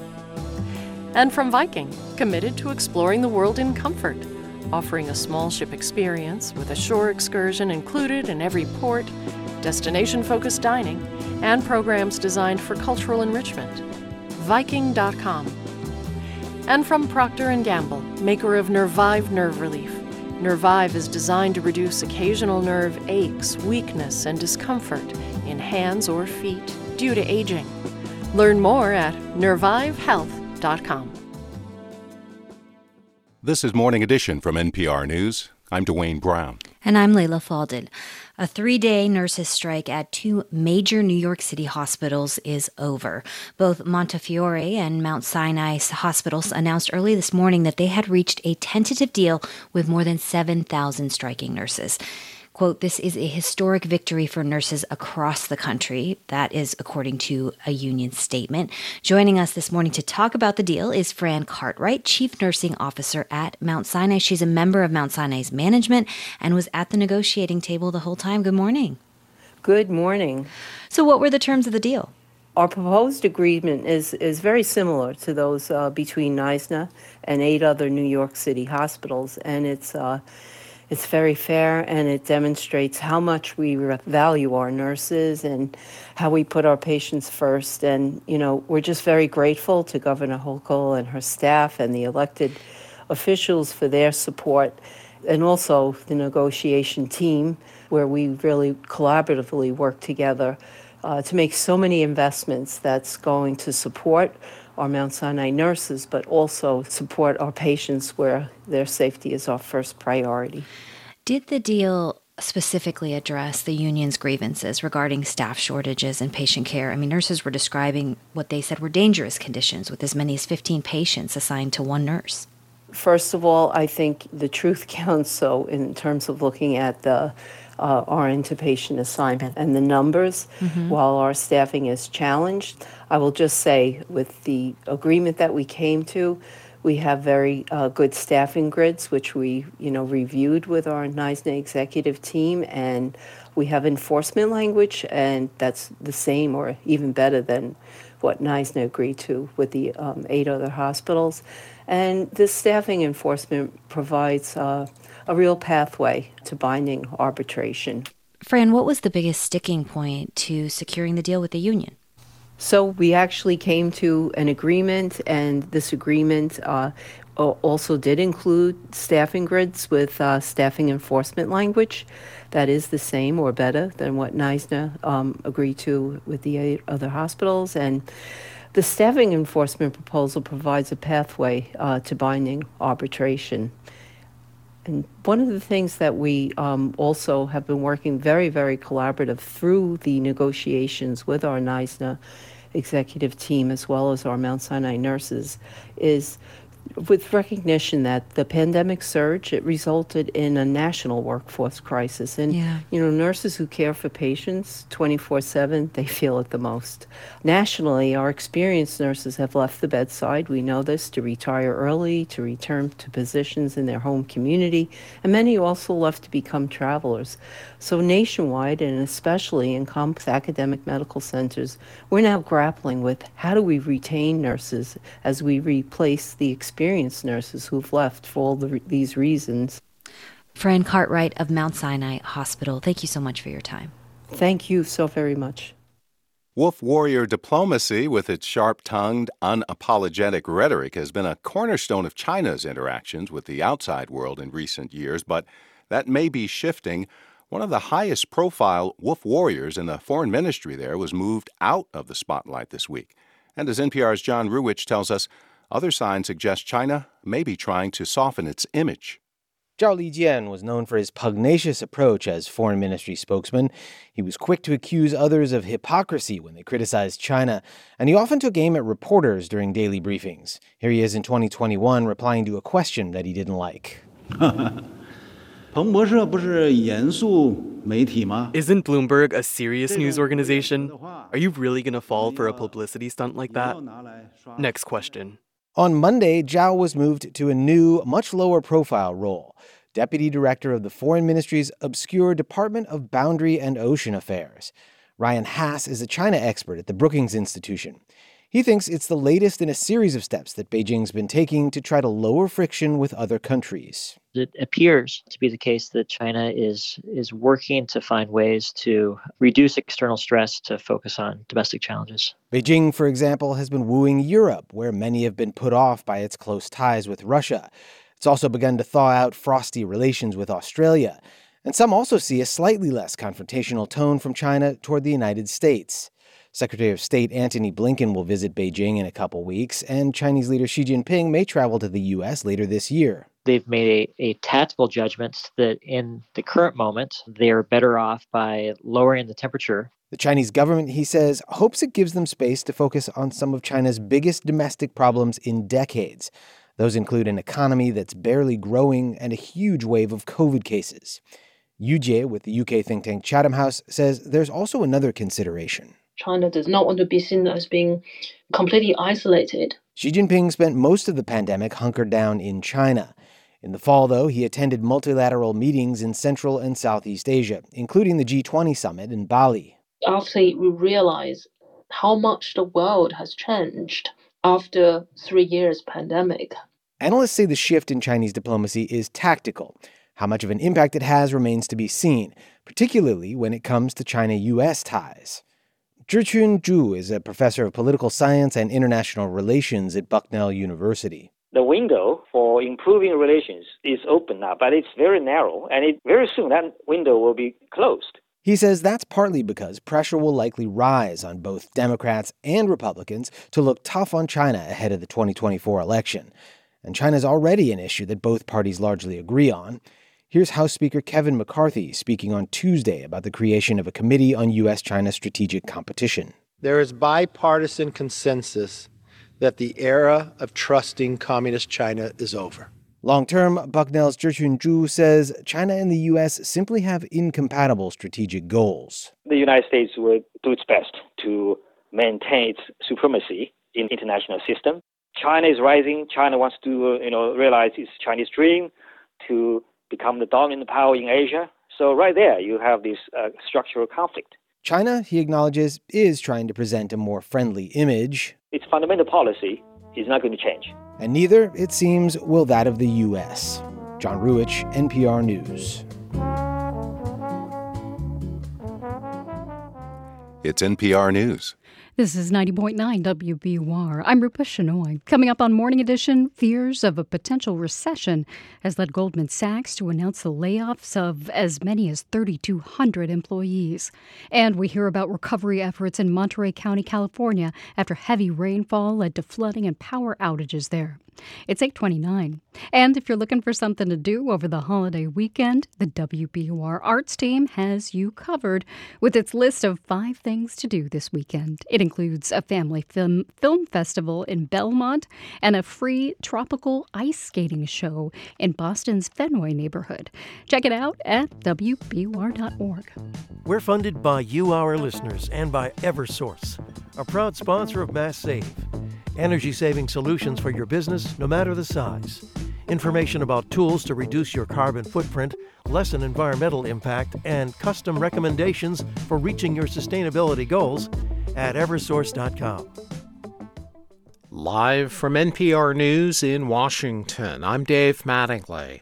More rainy weather and strong winds are expected today in Northern California, where flooding and downed trees are becoming more common of late. Storms continue moving into the state from the Pacific Ocean because of conditions known as an atmospheric river. Remy Hummer is an arborist in San Francisco.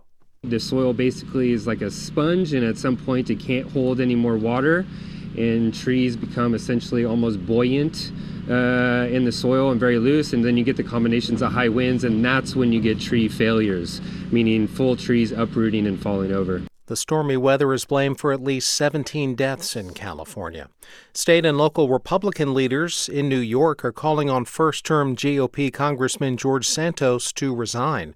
Their plea comes amid investigations into Santos's personal and campaign finances and criticism over lies involving his family background and resume.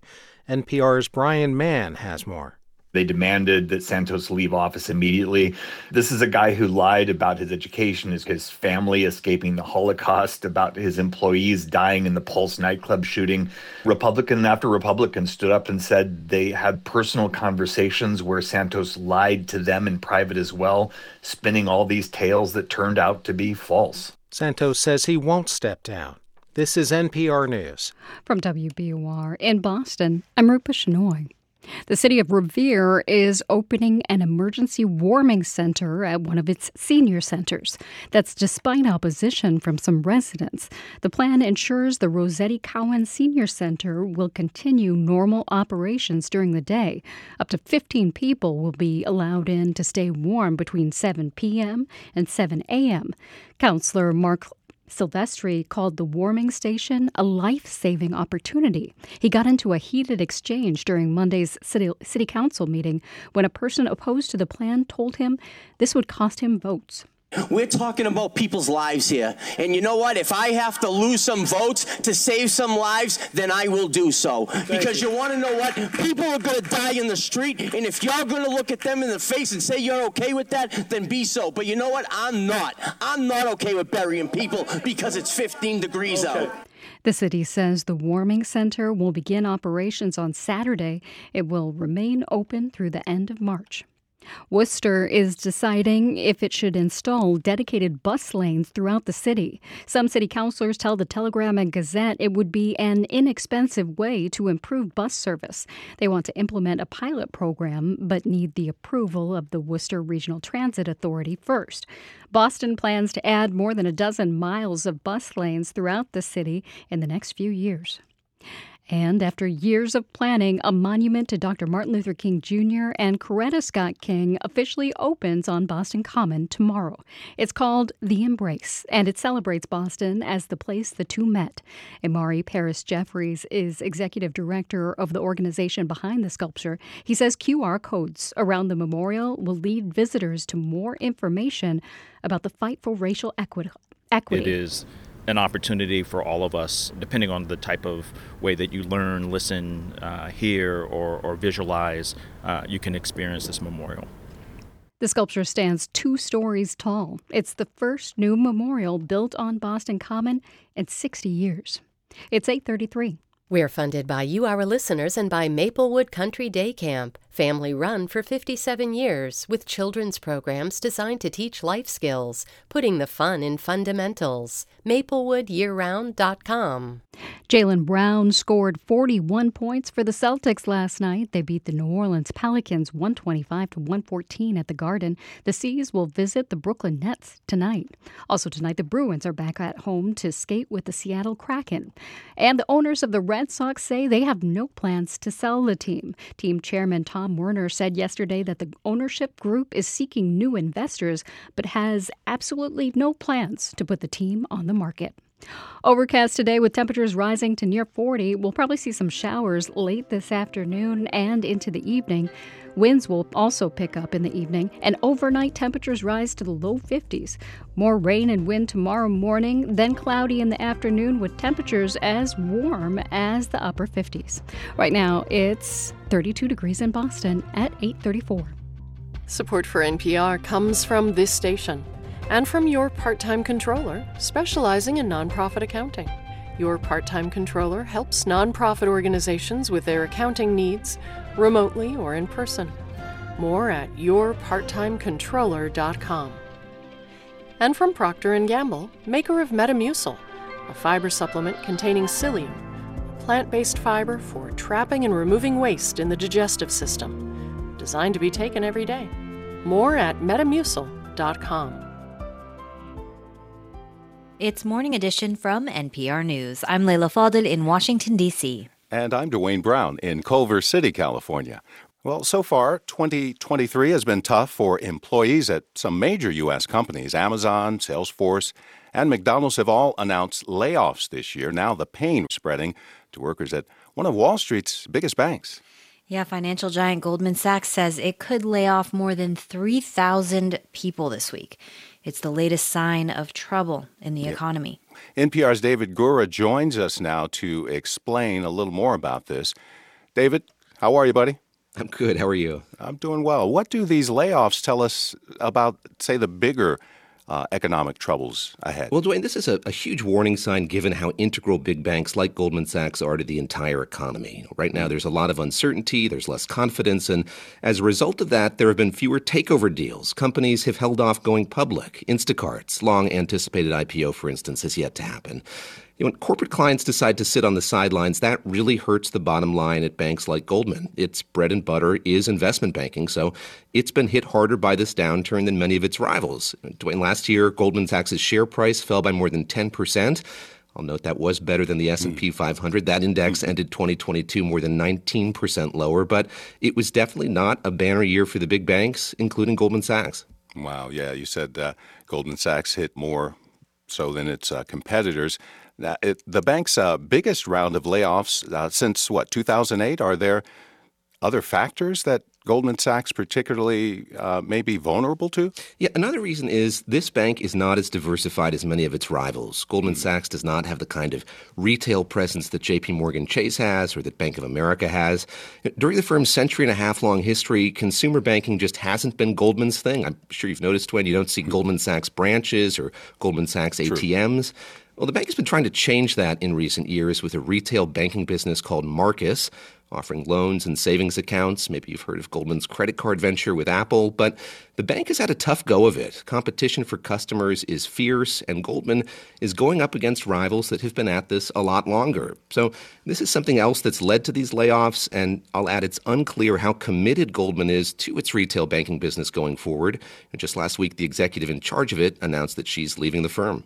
Hmm. Well, David, we've heard uh, from other companies, of course, that they're also course correcting after the pandemic. To what extent do you think uh, that's driving job cuts on Wall Street these days? Yeah, Goldman Sachs and other financial firms did add to their headcounts during the pandemic, which was an unexpected boom time for banks. Not only did they expand, they also decided not to lay off workers who didn't meet performance targets. They hit pause on annual layoffs. Well, those have started up again, and that has contributed to these job cuts at Goldman.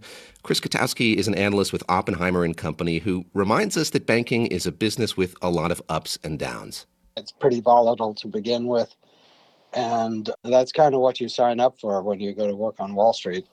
So, in other words, you're paid well on Wall Street, but if you don't make the grade, you're let go. Oh, my goodness. NPR's David Gura. Thanks, buddy. Thank you.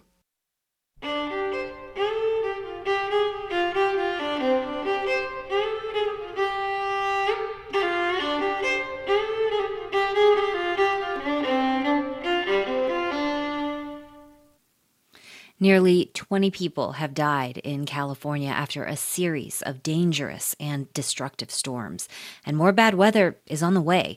In Monterey County along California's Pacific coast, evacuation orders are in place for several communities along the Salinas River. It's still rising and is predicted to flood this afternoon. Our co host, A. Martinez, talked to Monterey County spokesman Nicholas Pasculli and asked about the possibility that the Monterey Peninsula could become an island due to floodwater. Access to the peninsula was cut off by flooding nearly 30 years ago. Do you expect things this time to get anywhere near as bad as they were that time? We are anticipating that that is probable. Obviously, we're hoping that it doesn't happen, but we are preparing for that very event. And how are you preparing? Uh, so, we're pre positioning assets and personnel in multiple locations throughout the county. Um, that way, there's resources available should emergencies arise. What kind of things does that entail? Uh, it entails personnel, um, fire, rescue, uh, law enforcement, and also public works personnel. It would include equipment such as uh, high water rescue vehicles. It would include other types of vehicles um, from our sheriff's department and from our local police departments that are able to go into high water and make rescues, and, and then marine assets as well. And it might go without saying, but I'll say it anyway. If you're thinking about even going near that area, maybe think again. We love visitors, but probably, you know, the next couple days is not the exact perfect time to come visit. I mean, how much worse could things get? What kind of damage could we be seeing?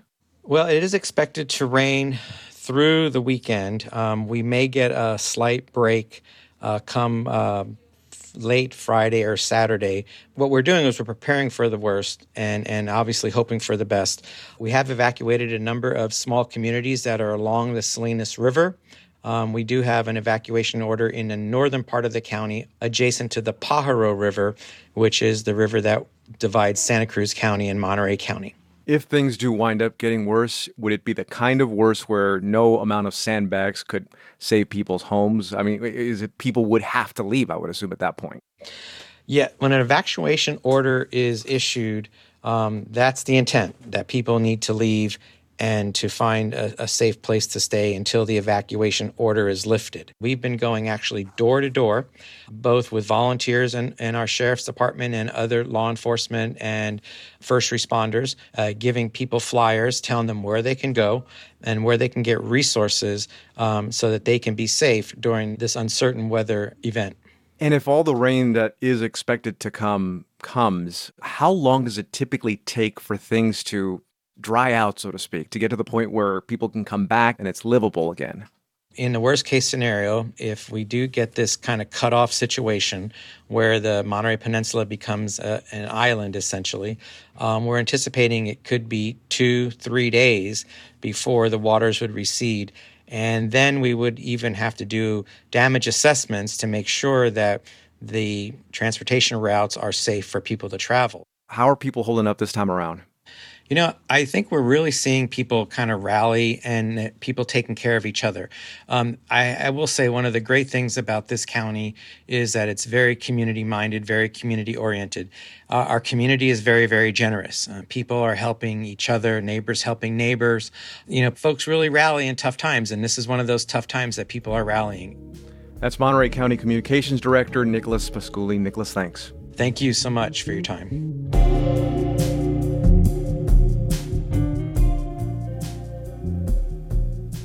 Coming up this afternoon on All Things Considered, California intends to dismantle the nation's largest death row, with condemned inmates headed into the general prison population. Listen by asking your smart speaker to play NPR or your local member station by name. This is NPR News. Coming up on Morning Edition, a WBUR review of public documents has found that the State Department of Public Utilities, which is supposed to oversee the MBTA, often allowed enforcement of that agency to slide. Cloudy and near 40 today, rain likely after about 3 p.m., then high winds and more showers tonight, a warm up overnight to the low 50s, tomorrow a rainy and foggy Friday morning, then a cloudy afternoon in the mid to upper 50s. Right now it's 32 degrees in Boston at 843. We're funded by you, our listeners, and by Woods Hole Oceanographic Institution. Understanding that now, more than ever, we need the ocean, and the ocean needs us. Start the new year by joining a team dedicated to advancing ocean science and technology for the global good. Explore exciting career opportunities in many fields at whoi.edu/team. Now, in business news, TD Garden will keep its name through at least the year 2045. TD Bank announced today it's extending its naming rights deal for the home of the Celtics and Bruins. The financial terms of the deal are not being disclosed. Boston based Fidelity Investments is acquiring a Cambridge financial tech company. Shoebox helps startups track their stock plans. Fidelity says buying Shoebox will allow it to further expand into the private sector. This is Fidelity's first acquisition in seven years. It's 844. We're funded by you, our listeners, and by Delta Dental, reminding you that a healthy smile is a powerful thing. Discover the connection between oral and overall health at expressyourhealthma.org. And Davis Malm, taking care of your business from startup to sale. Learn more at davismalm.com, D A V I S M A L M.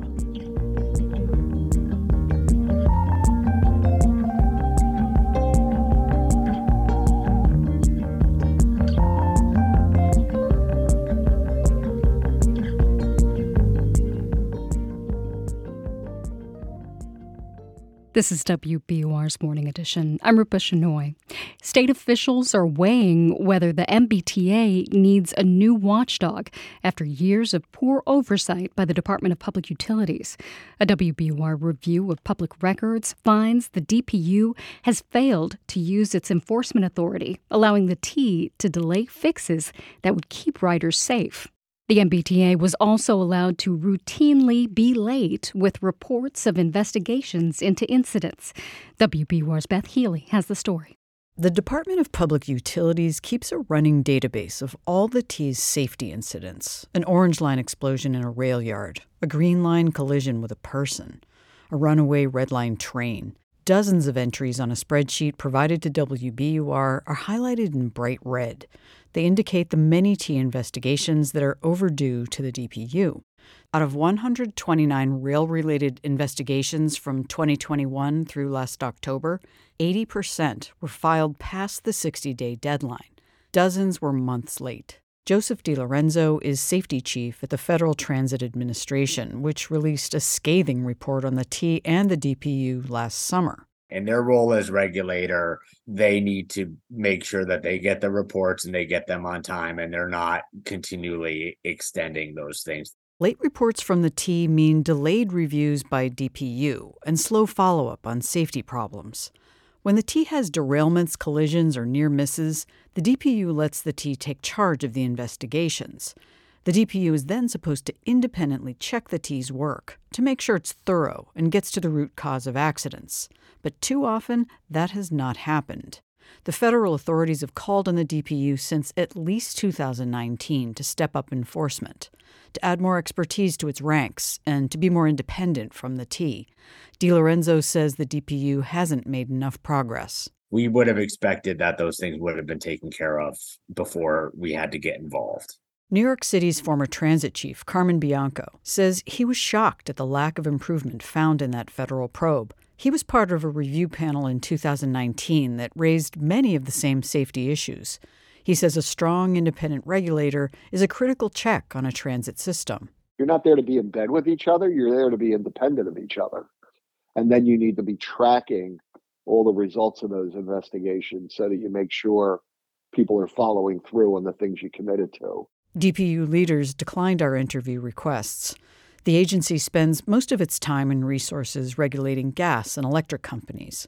A DPU spokeswoman says it's trying to fill new and vacant rail safety positions and has shifted some staff to assist. But the DPU has operated without sufficient staffing or transit experience for years, even as safety problems mounted at the T. Joe Aiello is the former chair of the Fiscal and Management Control Board that oversaw the T during an earlier phase of its crisis, from 2015 to 2021. He says the DPU was silent during his tenure. At the board, and I, as the chair, had no interactions with the DPU at all during the six years that I was there.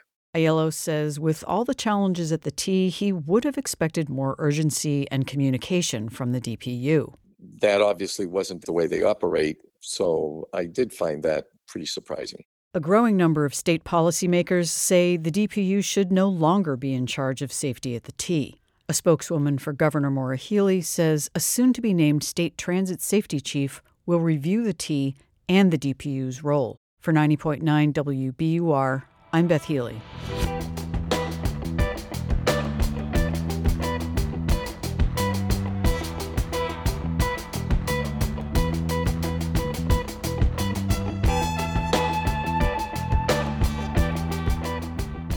This is 90.9 WBUR. Coming up, California is grappling with a $23 billion deficit, while Texas is preparing for an estimated 33 billion surplus. The Marketplace Morning Report looks at what state budgets say about the economy. And coming up at noon today, it's Here and Now, and Robin Young is here in studio to tell us what they're going to be talking about today. Hey there, Robin. Hey there. And, you know, of course, we're going to have all the news for you. But I want to take a second to talk to you about your beautiful uh, feature today. I hope people go to um, WBUR.org to hear your conversation with the city official behind the new monument that's being unveiled tomorrow, the Embrace. That's actually an independent organization called Embrace that oversaw Oh, the okay. design and construction of it. Oh, and, and what a beautiful, th- you know, the way he characterized it as, you know, Boston's Statue of Liberty. Yeah. And I had a chance to go down also uh, t- with the artist, Hank Willis Thomas, who's the artist or the designer behind this extraordinary embrace of the arms of uh, Dr. Martin Luther King and Coretta Scott King. What, you know, I know what I felt Yeah. underneath. How'd you feel under it? Well, I mean, if we're going to talk about the artist, we should mention like s- everyone involved was a person of color, unlike pretty much any other monument on the common. As you notice, most monuments are white. This is a beautiful Mhm. brown that matched Hank's skin. We couldn't help but notice.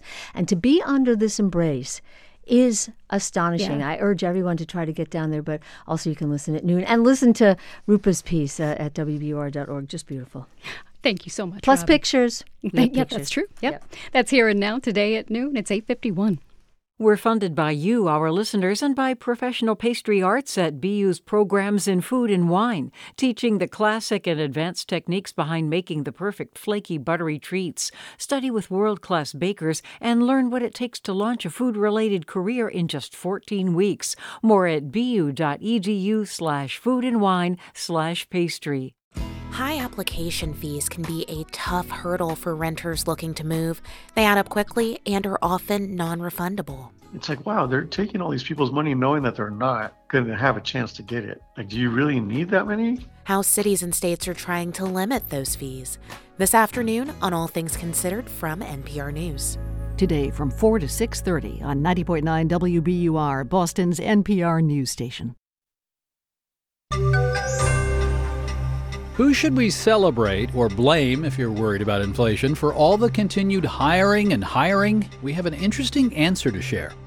Marketplace Morning Report is supported by Viking. Exploring the world in comfort, Viking offers a small ship experience with cultural enrichment and destination focused dining. More at Viking.com. I'm David Brancaccio in New York. First, we just got the latest inflation, the lowest in 14 months, with the consumer price index falling a tenth of 1% in December. Gasoline prices fell sharply, although natural gas ticked up, and it depends on the prices you especially care about. Now, food prices went up three tenths of a percent last month, and housing went up eight tenths of a percent. Inflation in the year through December, six and a half percent. S&P futures are down two tenths percent now. Nasdaq futures down half a percent. The Fed's been trying to cool the economy, and factory activity is way down. Yet, at last check, there were still more than 10 million vacant positions looking for someone. Frequent marketplace contributor Diane Swonk has been doing some sleuthing. She's chief economist at the audit, tax, and advisory firm KPMG. Good morning. Good morning. All right, this is like one of those whodunits on PBS. Who or what is responsible for the continued strength of all this hiring, all these job opening notices, despite the Fed's best efforts to knock down inflation? You have a clue. Yeah, you know, we've looked at this really carefully, and one of the things that's been absolutely extraordinary since 2020 has been the formation of high quality businesses. That means business formation, small businesses that are actually planning to hire people, not just people making, you know, crafts and selling them on online. These are high quality businesses that could become bigger businesses down the road. That surge has accounted for more than half of the increase in new job openings. And it's really important because this is something that was absent in the 2010s. We didn't see much new business formation. We actually saw a lot of disruption where larger firms consolidated and smaller businesses just didn't form. We didn't see that innovation coming out of the small business sector that we had in, say, the late 1990s and the early 2000s. That's back and then some. All right. So, entrepreneurs, startups, creating businesses likely to hire more than just the founder and the founder's partner. That accounts for a lot of these job openings.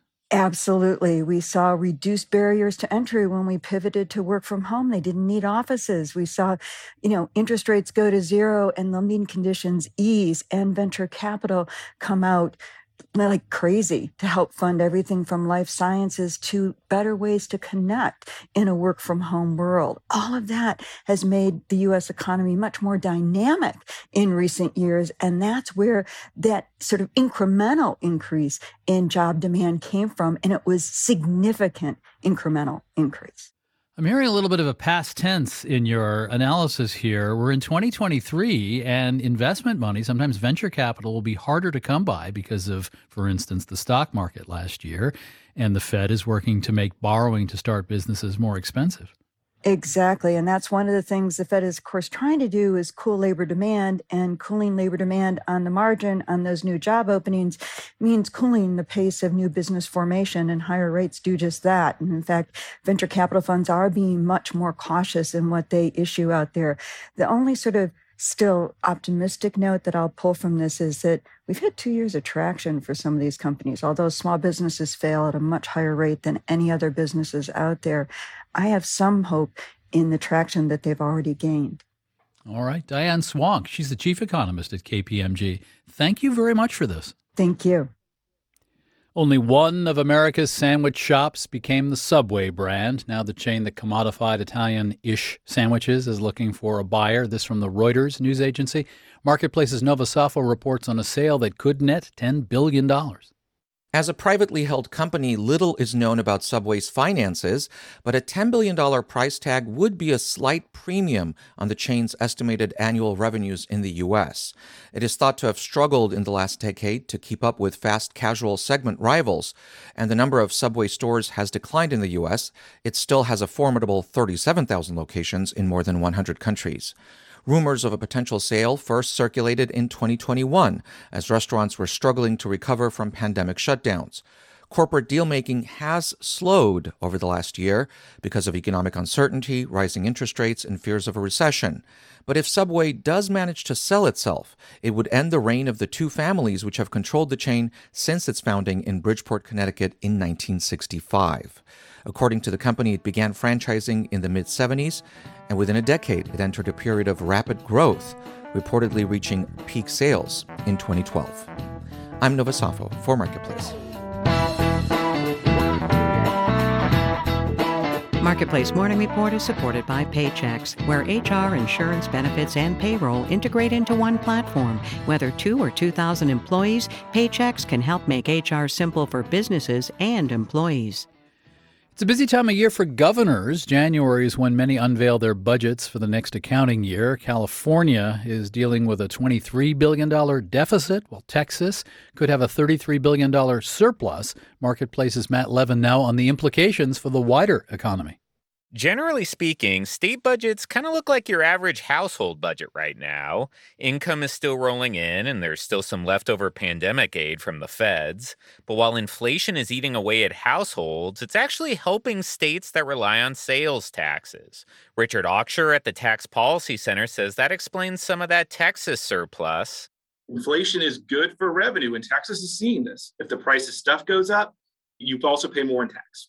California depends a lot on a progressive personal income tax. Because the tech industry and stock market have struggled, the state is running its first deficit after years of surpluses. Should a significant recession come, Auxier says states probably won't be able to count on a divided Congress for help. If I was in a state capital, I would not bank on the federal government giving us the support that we think we need. The good news is California, Texas, and many other states have built up their rainy day funds. I'm Matt Levin for Marketplace. There's a report today a Swiss company has successfully pulled carbon dioxide from the open air and stored it underground. The Wall Street Journal says Climeworks pulled off what's seen as a milestone in sequestering gases that are changing the climate. The report says this was done at a quote meaningful scale. It has been verified by third parties. Climeworks gets money by selling carbon credits to other firms. In New York, I'm David Brancaccio with the Marketplace Morning Report. Through from APM, American Public Media. This is 90.9 WBUR. Clouds this morning, rain this afternoon. It'll be in the upper 30s. More rain plus high winds tonight, and overnight temperatures rise into the low 50s. Upper 50s possible tomorrow. We'll have a rainy and foggy Friday morning, then an overcast afternoon. It's 32 degrees in Boston. We're coming up on 9 o'clock, and the BBC is next. We're funded by you, our listeners, and by UMass Chan Medical School. Proud to be named one of Boston Globe's top places to work. Learn more at umassmed.edu slash globe. I just got my whole box of clothes. I was supposed to. TikTok is full of influencers posting fashion hauls, unpacking giant boxes of cheap polyester clothing. It's a little two piece set. Nothing wrong here, but like boring. What do we think? Is this like cute for like Or something? Fashion might be fast, but it's low quality. Would you even recognize a beautifully crafted garment anymore? That's on point this morning at 10 on 90.9 WBUR, Boston's NPR news station. I'm evening host Garo Hagopian, and this is 90.9 WBUR FM Boston, 92.7 WBUA Tisbury, and 89.1 WBUH Brewster. Listen anytime with our app or at WBUR.org. WBUR, Boston's NPR news station.